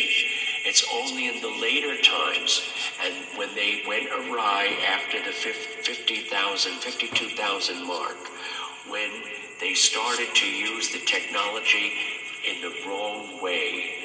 They were using it to destroy climate. That's not their job. Their job is not to destroy, and they got enamored with it, and that was the beginning. And then they started the Earth disturbances much more than they could handle, and then there were a series, as uh, uh, most of the ARE scholars now point to 52 That's and 26 and 13. Those are the Mayan power numbers. Right. So I always consider it in those in that in that way. So that so is there any feeling of for how long that culture existed before the first takedown 52 54,000 the, years ago? The Atlantean culture was going on thousands of years before that. Edgar Cayce is talking about these key eras. Uh, he talked most about the key eras because he saw that we were going through the same one and the clients wanted that information. Right. And so um, he talked about why people came in from Atlantis and uh, why people were working in the electrical field, became an engineer because you were that before. Yes. And this time you want to come around and do it again and do it right because that is the whole key of the Mayan uh, way is they have the the um, the mythology of Quetzalcoatl. Quetzalcoatl is the eternal priest king. He Quetzal means bird, blue-green bird, and a Coatl means snake. The bird means the knowledge of the skies, and the snake the knowledge of the underworld, the one who knows, the priest king. And he uh, defiled himself with a little help from the from others, but he defiled himself, and he had part of it, and he had to leave. He had to go. And when he left, uh, it was a big goodbye. I will return. Uh, the priest falls and has to leave. The Reta thing of one of the previous incarnations of Edgar Cayce is the priest king in Egypt. And he originally had a wonderful, miraculous um, civilization in Egypt, which came from Persia, the older one. And then he defiled himself, married a, a relation, too close of a relation, and too young. And so therefore he had to leave. And so many uh, ancient civilizations talk about the return of the priest. The return. Okay. The return let's- of the mature priest. Yes. And that's what Mayan uh, mythology is all about. Spiritual immaturity and spiritual maturity. Okay, so let's go. Let's go now to how the priests were reigning at that time in Atlantis. Yes. In that first one, and then let's move into twenty-eight thousand Okay. when the civilization was first lost. Yes. That portion of the civilization is lost, and the migratory patterns outward Yes. of the people. Yes. the migratory patterns from Atlantis. Edgar Cayce said they're all coming through the Yucatan lands. They're coming through Yucatan, and from there they're going to Peru. Okay. The Atlanteans. And he records all the mixtures, all it's mind-boggling the amount of migrations. You had Mu areas, you had Atlantean areas, and gradually you'll see the the influence in the Peruvian cultures, like in Chavin de Huantar, the great site of Peru, which was started off so beautifully, but then the, the sons of Belial got control, and the art changes, and the, the their um, their trade system changes, and it becomes more, and their temples change. They get more limited access by the nobility. It's no longer it's no longer wide access. Okay. The also, also, as I recall reading in, in Cayce's work, the other migration was occurring was re- occurring eastward, where you're talking about the engagement of the Pyrenees. That's right. And Portugal And there was an Spain. attempt, and, and Plato recorded that. The dialogues recorded that of the attempt to take over the war with Athens and the war with Egypt. And eventually they were defeated by an ancient Athens, which is interesting. It is interesting. Okay, now, so my mind's That's, kind of that's going. Plato's dialogue. Yes. Yeah. And let me go in a linear fashion here. So then at 50, uh, 52,000, we had a disruption, a complete disruption of the land, and a large portion of, Of early of the Atlantis Americas, yeah. was gone. Yeah. Okay. Now the migration had started. People, there was some forewarning. I mean, it didn't happen the migration was going on all the way That's through. right. And Edgar Cayce talked about one particular one that was very important, and that was the one led by Iltar of the House of Astlan. Yes. And he led about 10 individuals, and he was one building uh, some of the first temples in the Yucatan colony land.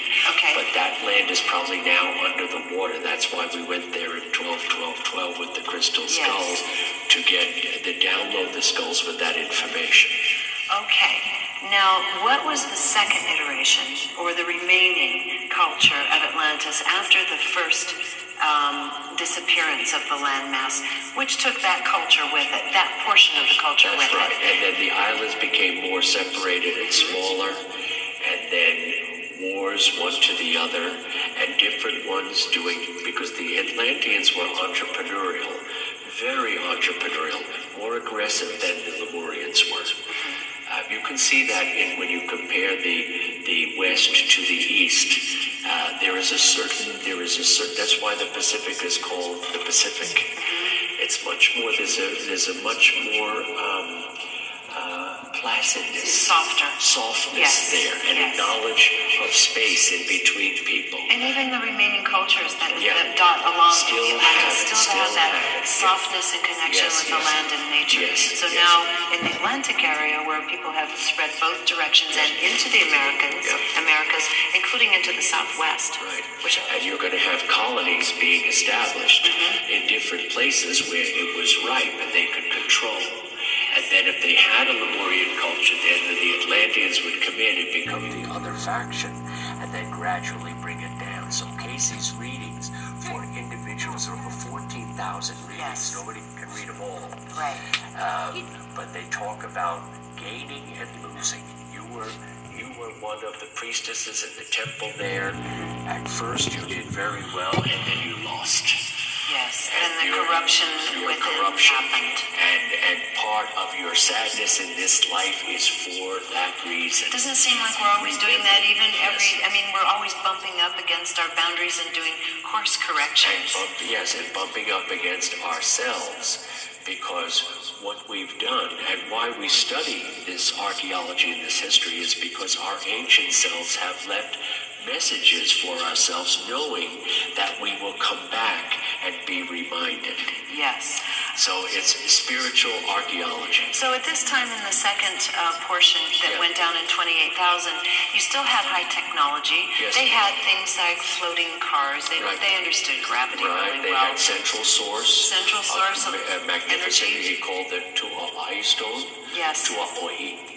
Now that sounds Lemurian to me. Isn't that the big crystal? Yeah, the big crystal. Yeah. And it sounds that's why that's why I think the Lemurian is the place where the crystal comes from. And they had And they used it and they used it as a central power station. Yes. And it powered submarines and airplanes, you name it.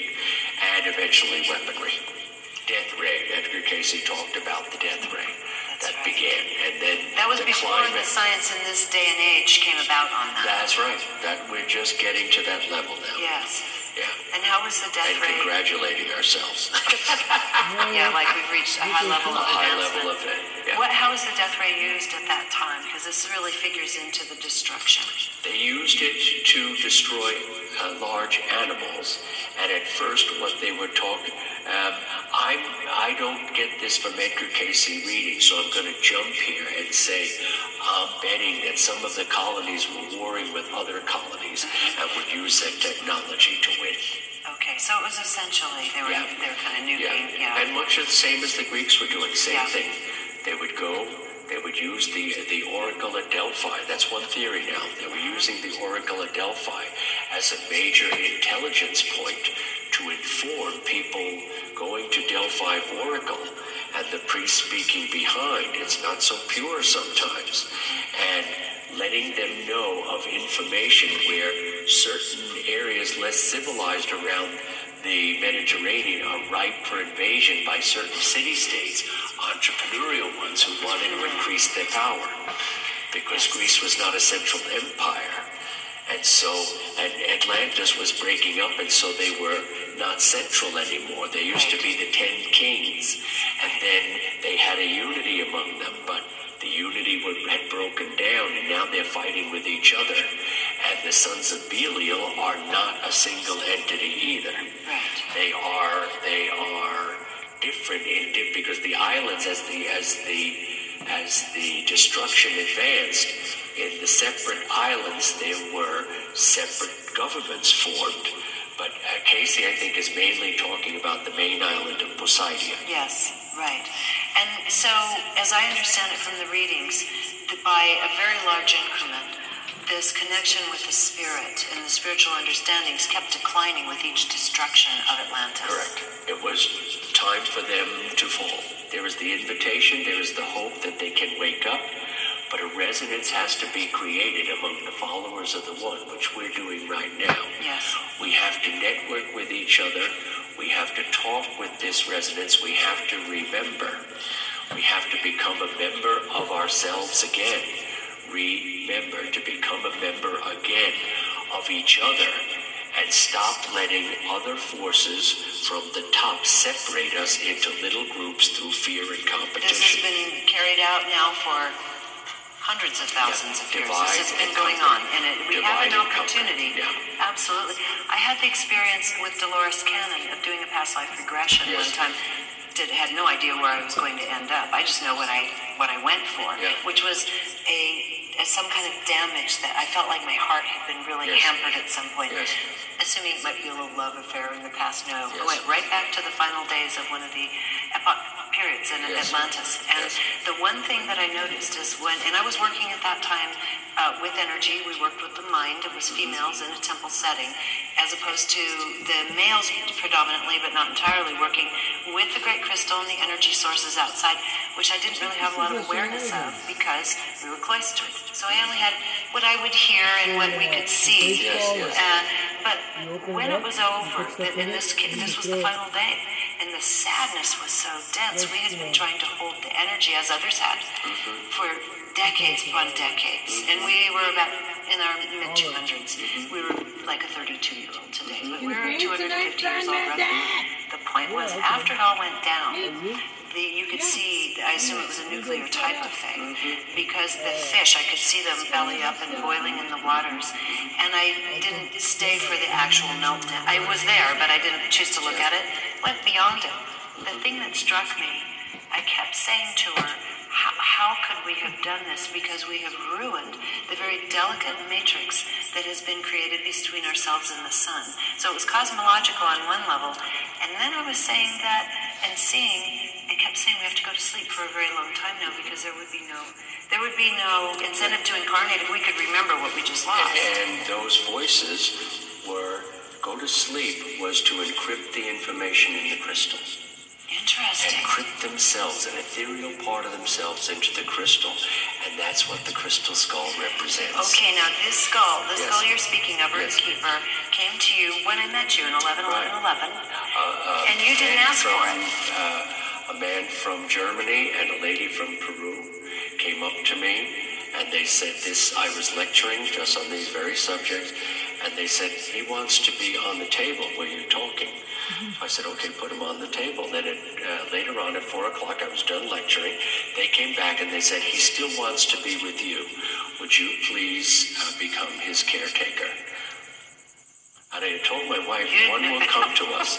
And, and sure enough, it was a, that's the most powerful sign to me. Right. Uh, uh, and it's a sign of what we can get and what we can expect because we're so precious.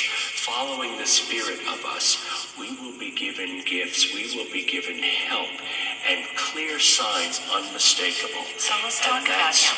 Yeah. Let's talk about. I, I want to I, before we end this conversation. We still have time. I want to talk about what happened during that that that phase of instability where there was again a leaping off and an exodus to other parts of the world, especially into Egypt from Atlantis. Those two cultures started clashing. Before we go there, just give us a little bit of an idea of what the Earthkeeper skull has been bringing by way of memory. It's in my life. He has started to form my life. He, she has started to form my life and Nobi's life. Because Your wife, im- Nobi, yes. Mm-hmm. Immediately we were drawn toward Peru. Because I was engaged not just with the Earthkeeper, but the Mitchell Hedges skull that was found in Lubaantun on the east coast of the Yucatan. And it is a site unusual. It's more like a Peruvian site, no mortar between the stones. Built like this, the, the, the pyramids of Caral Supe Okay. uh, in ancient Peru.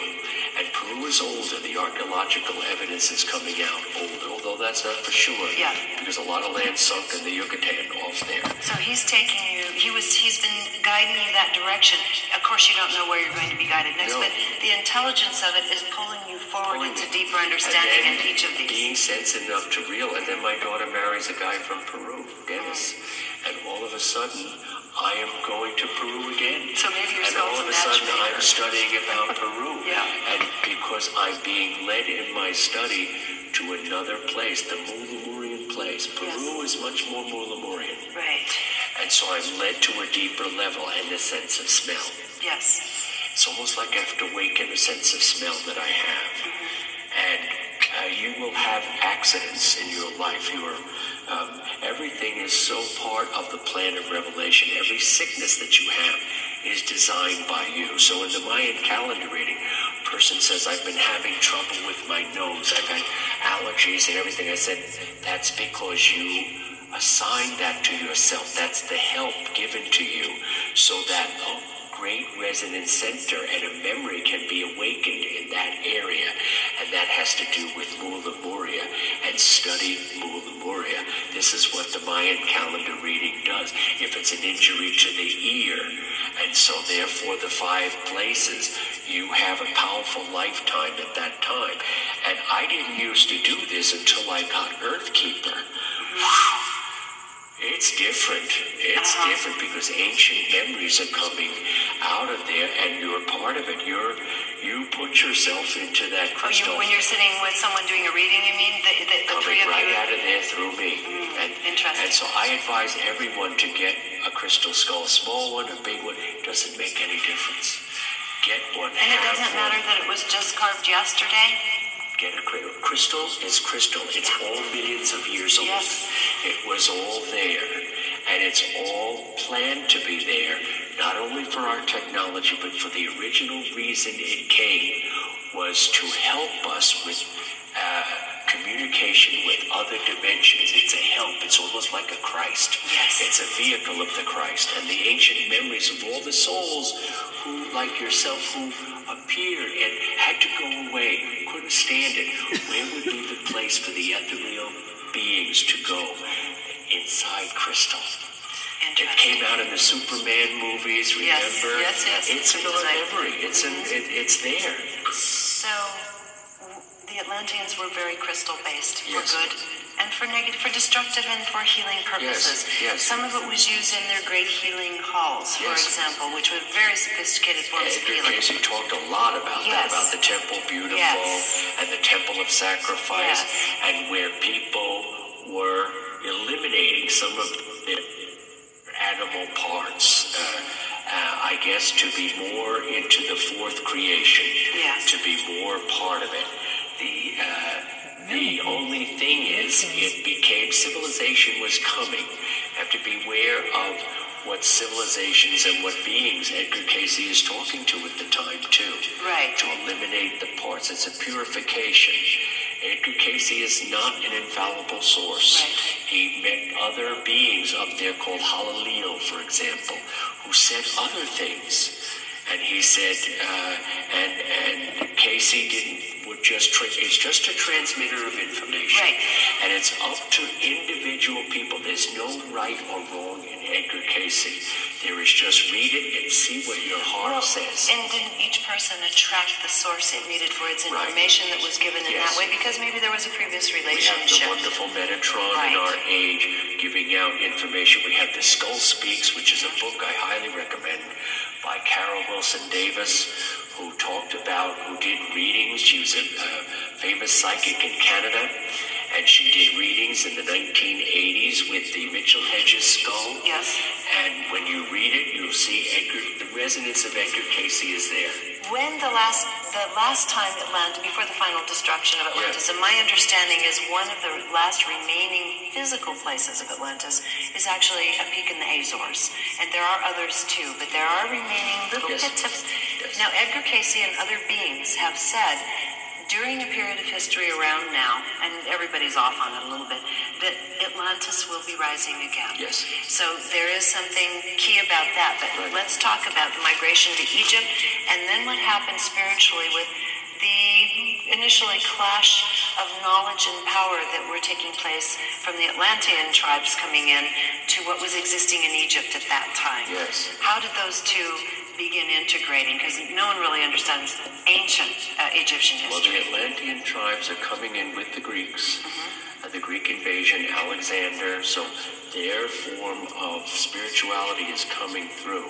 And so the ancient knowledge of Egypt had to go underground. And that ancient knowledge is in the Sufis. Oh, interesting. Because later on there was another conquest, the Arab conquest of Egypt, so it's way underground, and yet the Sufis are very powerful, still Yes. alive and still there, and without borders. And uh, there is a story, the ancient story of the Sufis, that they, when Muhammad was alive, they came to him, the ancient people, the Lemurian and the high Atlantean knowledge Yes. people, the followers of the one, came to Muhammad and they, they talked about their beliefs. And Muhammad said not a word. This is a legend now. And Muhammad did not speak, but said assented with his eye. And that's why the Sufi are still within that realm. Uh-huh. So it's very, we have to look at that and realize we have to look carefully about uh, in the world and see the little things that are going on, not not sometimes the great movements, but the movements in between them. And there you will find the followers of the one.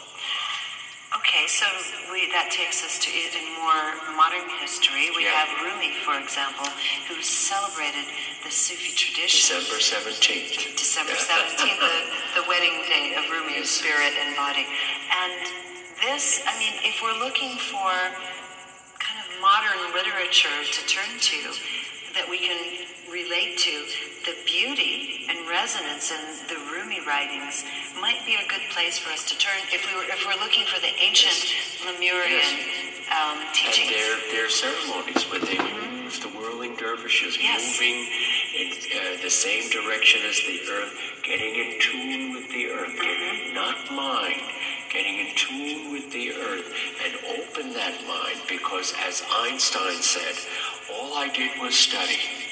I just studied and kept the mind open. I read in the patent office in Switzerland. He read every conceivable theory. And then he would be walking by a river or walking in the town.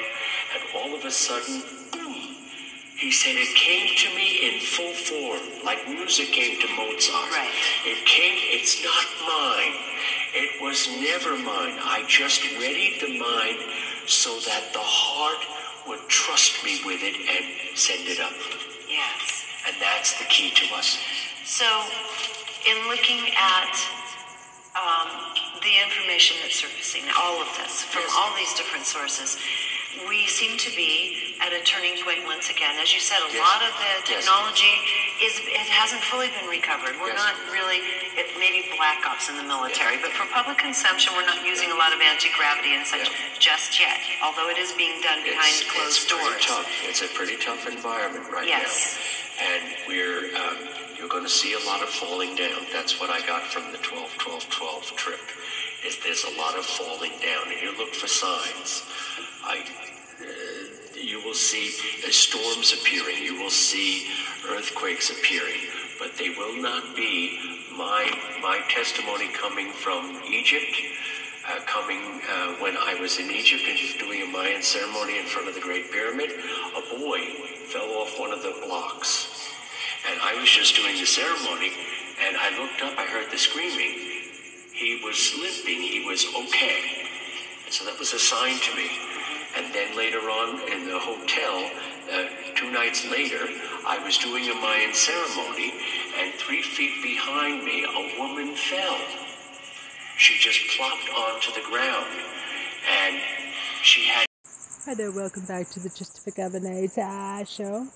And we didn't finish listening to the show on Gaia on Edgar Cayce. Atlantis with Raymond Tarpey. it's almost like I have to awaken the sense of smell that I have. And uh, you will have accidents in your life. Your um, everything is so part of the plan of revelation. Every sickness that you have is designed by you. So in the Mayan calendar reading, person says, I've been having trouble with my nose. I've had allergies and everything. I said, that's because you assign that to yourself. That's the help given to you so that a great resonance center and a memory can be awakened in that area. And that has to do with Mula Moria and study Mula Moria. This is what the Mayan calendar reading does. If it's an injury to the ear, and so therefore the five places, you have a powerful lifetime at that time. And I didn't used to do this until I got Earthkeeper. It's different. It's uh-huh. different because ancient memories are coming out of there, and you're part of it. You're you put yourself into that you, crystal, when you're sitting with someone doing a reading, you mean the, the, the coming three of right you? out of there through me. Hmm, and, interesting. and so I advise everyone to get a crystal skull, a small one, a big one. Doesn't make any difference. Get one. And it doesn't one. matter that it was just carved yesterday. Get a cri- crystal is crystal. It's all millions of years old. Yes. It was all there. And it's all planned to be there, not only for our technology, but for the original reason it came was to help us with uh, dot. Paint a big one. communication with other dimensions. It's a help. It's almost like a Christ. Yes. It's a vehicle of the Christ. And the ancient memories of all the souls who, like yourself, who appeared and had to go away, couldn't stand it. Where would be the place for the ethereal beings to go? Inside Crystal. It came out in the Superman movies, remember? Yes, yes, yes. It's in our memory. It's in, it, it's there.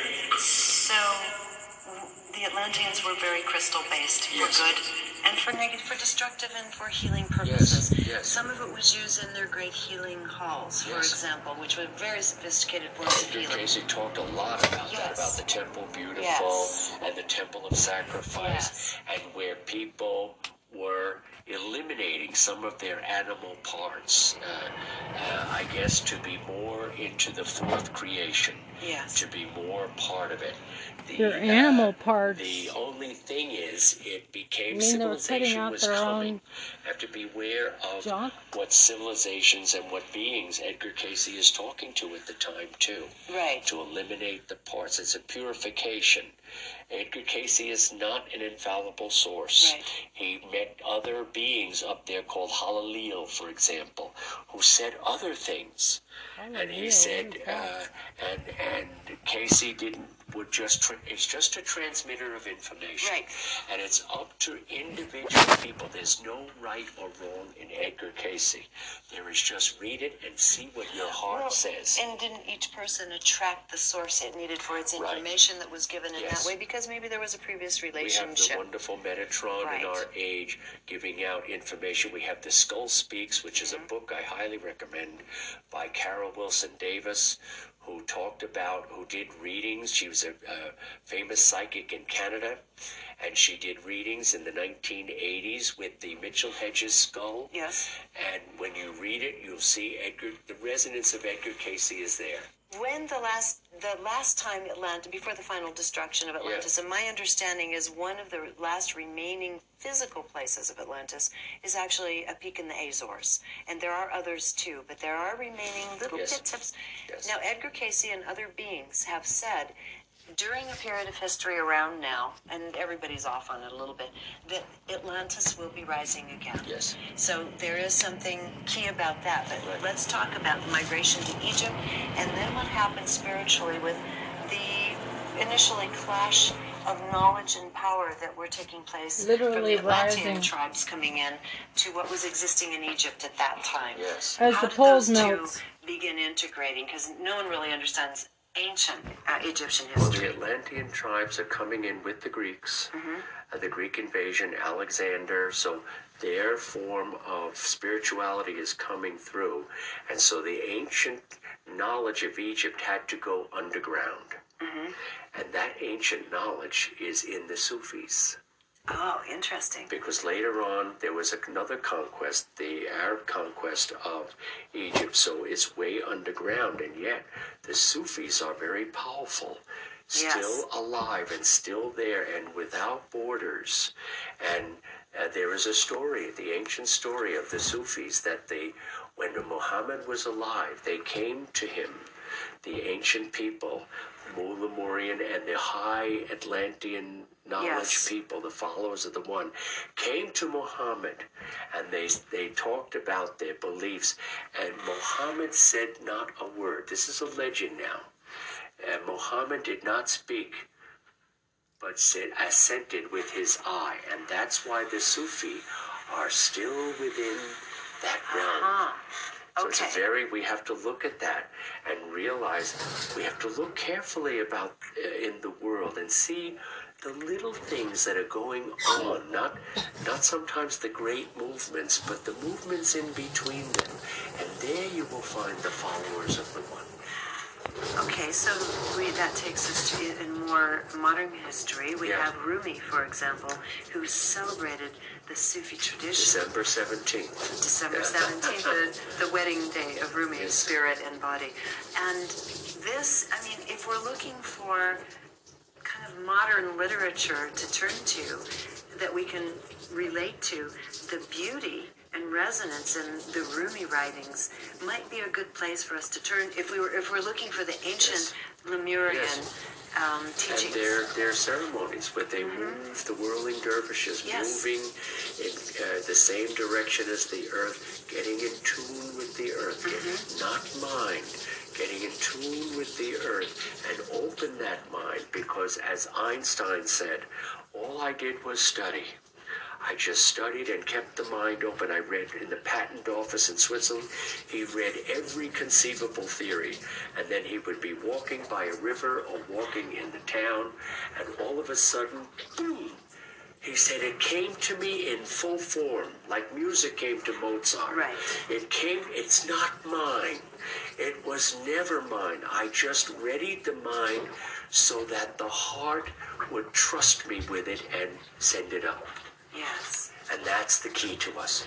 So, in looking at um, the information that's surfacing, all of this, from all these different sources, we seem to be at a turning point once again. As you said, a Yes. lot of the Yes. technology is it hasn't fully been recovered. We're Yes. not really it maybe black ops in the military, but for public consumption, we're not using a lot of anti gravity and such Yeah. just yet. Although it is being done behind it's, closed it's pretty doors. tough. It's a pretty tough environment right now. Yes. And we're, um, you're going to see a lot of falling down. That's what I got from the 12 12 12 trip, is there's a lot of falling down. And you look for signs. I, uh, you will see uh, storms appearing. You will see earthquakes appearing, but they will not be my my testimony coming from Egypt, uh, coming uh, when I was in Egypt and doing a Mayan ceremony in front of the Great Pyramid. A boy fell off one of the blocks, and I was just doing the ceremony, and I looked up. I heard the screaming. He was limping. He was okay. And so that was a sign to me.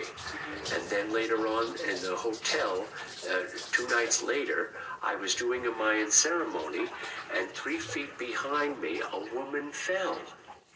She just plopped onto the ground.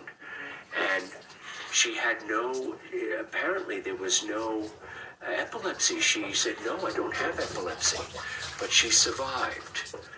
And so That's metaphorical for Yes, what you were. That's how signs come. So it was and a falling down, but a But survival. there, that's what I'm getting. We're gonna get minor adjustments. I'm glad of that because, as I said to you before, I'm involved here. Yes. I, always say in my lectures, I'm into minor adjustments Right. because I think new souls are coming. I think we're getting a lot of help. Think of all the people that work with animals, that work with plants, all the all the channelers that are coming through. We didn't see this number. The internet is loaded now. Before Edgar Cayce was a standard in the Theosophical Society, they stood alone. Yes. And so when I was at the 11 11 11 Crystal Skull, Crystal Skull Convention, I said, how young people, a lot of young people are attracted to the crystal skulls. Yes. More than old people. Right. So it's a vehicle. And so I said, how many people have heard of Edgar Cayce? 90% raised their hands. Yes. So that's how I knew stay with that organization because they are a foundation, a, a stake driven into the ground for memory. And as you say, this memory is rising. It's coming up through all these different Yeah. means. We're remembering the opportunity to reconnect directly, vertically with Yes. our other dimensional aspects that are, as you say, noble, beautiful creators. And simultaneously, if we want to assign separation and names to it, the sons of Belial, right, are also offering mass trauma and hypnosis. The Hollywood depictions of our future Yes. are absolutely catastrophic Yes. devastating, Yes. apocalyptic Yes. visions and television shows. This is being reinforced that we're going to go through a total collapse. Fear Of civilization. control. Machiavelli said it a long time ago. It is a, it is a, as a, uh, the underside of statecraft is that to control and to make people afraid and create an elite. What and, they and the society will fall and will become top heavy. As a philosopher, how do you how do you view, I mean there's an obvious level to it. How do you view that game Here's an idea. of programming the public The Illuminati to come to me and expect say, an "Hey, just apocalypse? Ah, it is more. We can make you famous, the- but you have it is- to it is more in the Eurasian sacrifice field someone you love. than it is in the Mayan field. For the So Maya, sacrifice. Oh, I it's a love Trump so natural much. cycle. It's just going to occur again and again. For the Eurasian field, it's a straight line uh, evolution through history. The history of salvation, it's called. But for the Maya, we are invited again and again. We can stop it. Well that's the It's question. an invitation to stop it if we can network with each other. If we can, as the early Christians said, they were one community. It's when they started to get into the state and make it into a state religion and state precepts that it starts to go down. It is a grassroots thing. And then we succeed. And right now, looking around, uh, sadly, these all the human beings, these beautiful individual creators and souls that are all equal to each other. Yeah. I, I mean, just if you're going to put a label on it, it looks like more than 90%, 98% of human beings are allowing these other forces to control them. Many people watching this, we've all been subject to that. We're all coming out of our forgetfulness, that long sleep I spoke about earlier. And it's always How been a do we- critical few. Yes. It doesn't have to be the majority. It can be just a critical few that do it, that can create a network and a resonance that all of a sudden they're feeling it. They don't know where it's coming from. They feel, they go, something else is afoot. It destabilizes them. And in the Mayan ball game is a metaphor for the battle to be fought. It is a, even in the odds are stacked against you, 10 million to 1, the Creator loves that the best when you have the gall, the guts to make a play. Help will come. We're not to consider the forces arrayed against us. We're only to fulfill our mission, and we're doing it right now with this program. So we have just a minute or so left. Hallelujah. Any kind of final um, thoughts that you would like to share regarding reclaiming the mind, reclaiming the self? To the soul? reclaim the mind is to go into your own study. Begin studying where your passion is. I don't care where it is. If it's golf, be a golf professional. If you can't be the great golf player, be in the golf business. But study it completely and utterly. That study of golf will lead you right to the spiritual. Everything goes to the spiritual at bottom. And you can do your work and you can be the expert in that area. You How will about not look politics, for AF, jobs. The job will come looking for you when you study. Art, You AF. control the world. That makes sense. When you put your complete soul, AF. Your passion into anything, Yeah. now you have a vibrant planet, Yeah. and you need golf professionals And as you'll much be at as a you party need. and you'll you mention something that the person has not heard before. Says, "I want you." That's because That's you're how it involved in your life. That's right. And so any expression Because expression. you have the passion. It's so whether resonance. you're a Yeah. mother, whether Yeah. you're a lawyer, it doesn't Yes. matter what we are. Yeah. You're saying involve your passion Follow your completely bliss. because then we can hear. As Joseph Campbell says, As always, absolutely wonderful Thank you, speaking with Regina. you, Raymond. Thank you. I hope you've enjoyed this conversation. And if you didn't see our first one on human origins, you can find that in the Gaiam TV archives. Until next time, thank you for joining us here on Gaiam TV. human origins. Wow, that sounds great.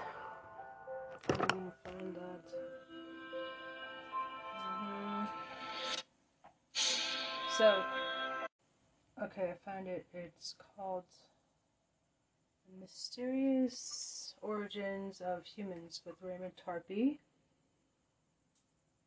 Origins of the human species is more complex than Western religion or Darwinian suggests. When we look to ancient and Eastern cultures, the legends of Mu, Lemuria, and Atlantis offer an even more complex picture. There are lessons to learn and contracts to fulfill based on the agreements we made before we were born into our specific theaters of incarnation.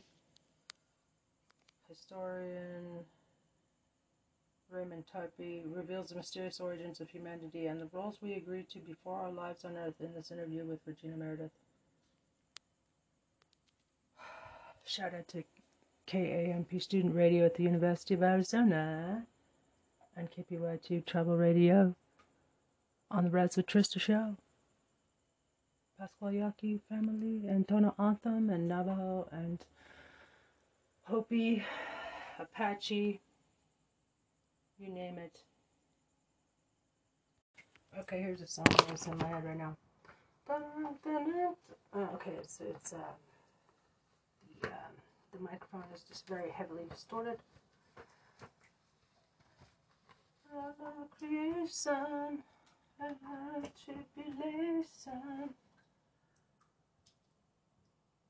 It's got kind of like a funky beat. It's like the. It's kind of like a like a violin in the background, like.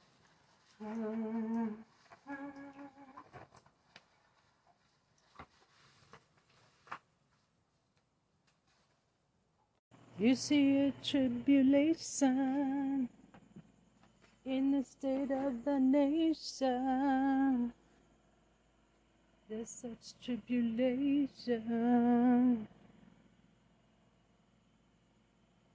But don't let that break your concentration.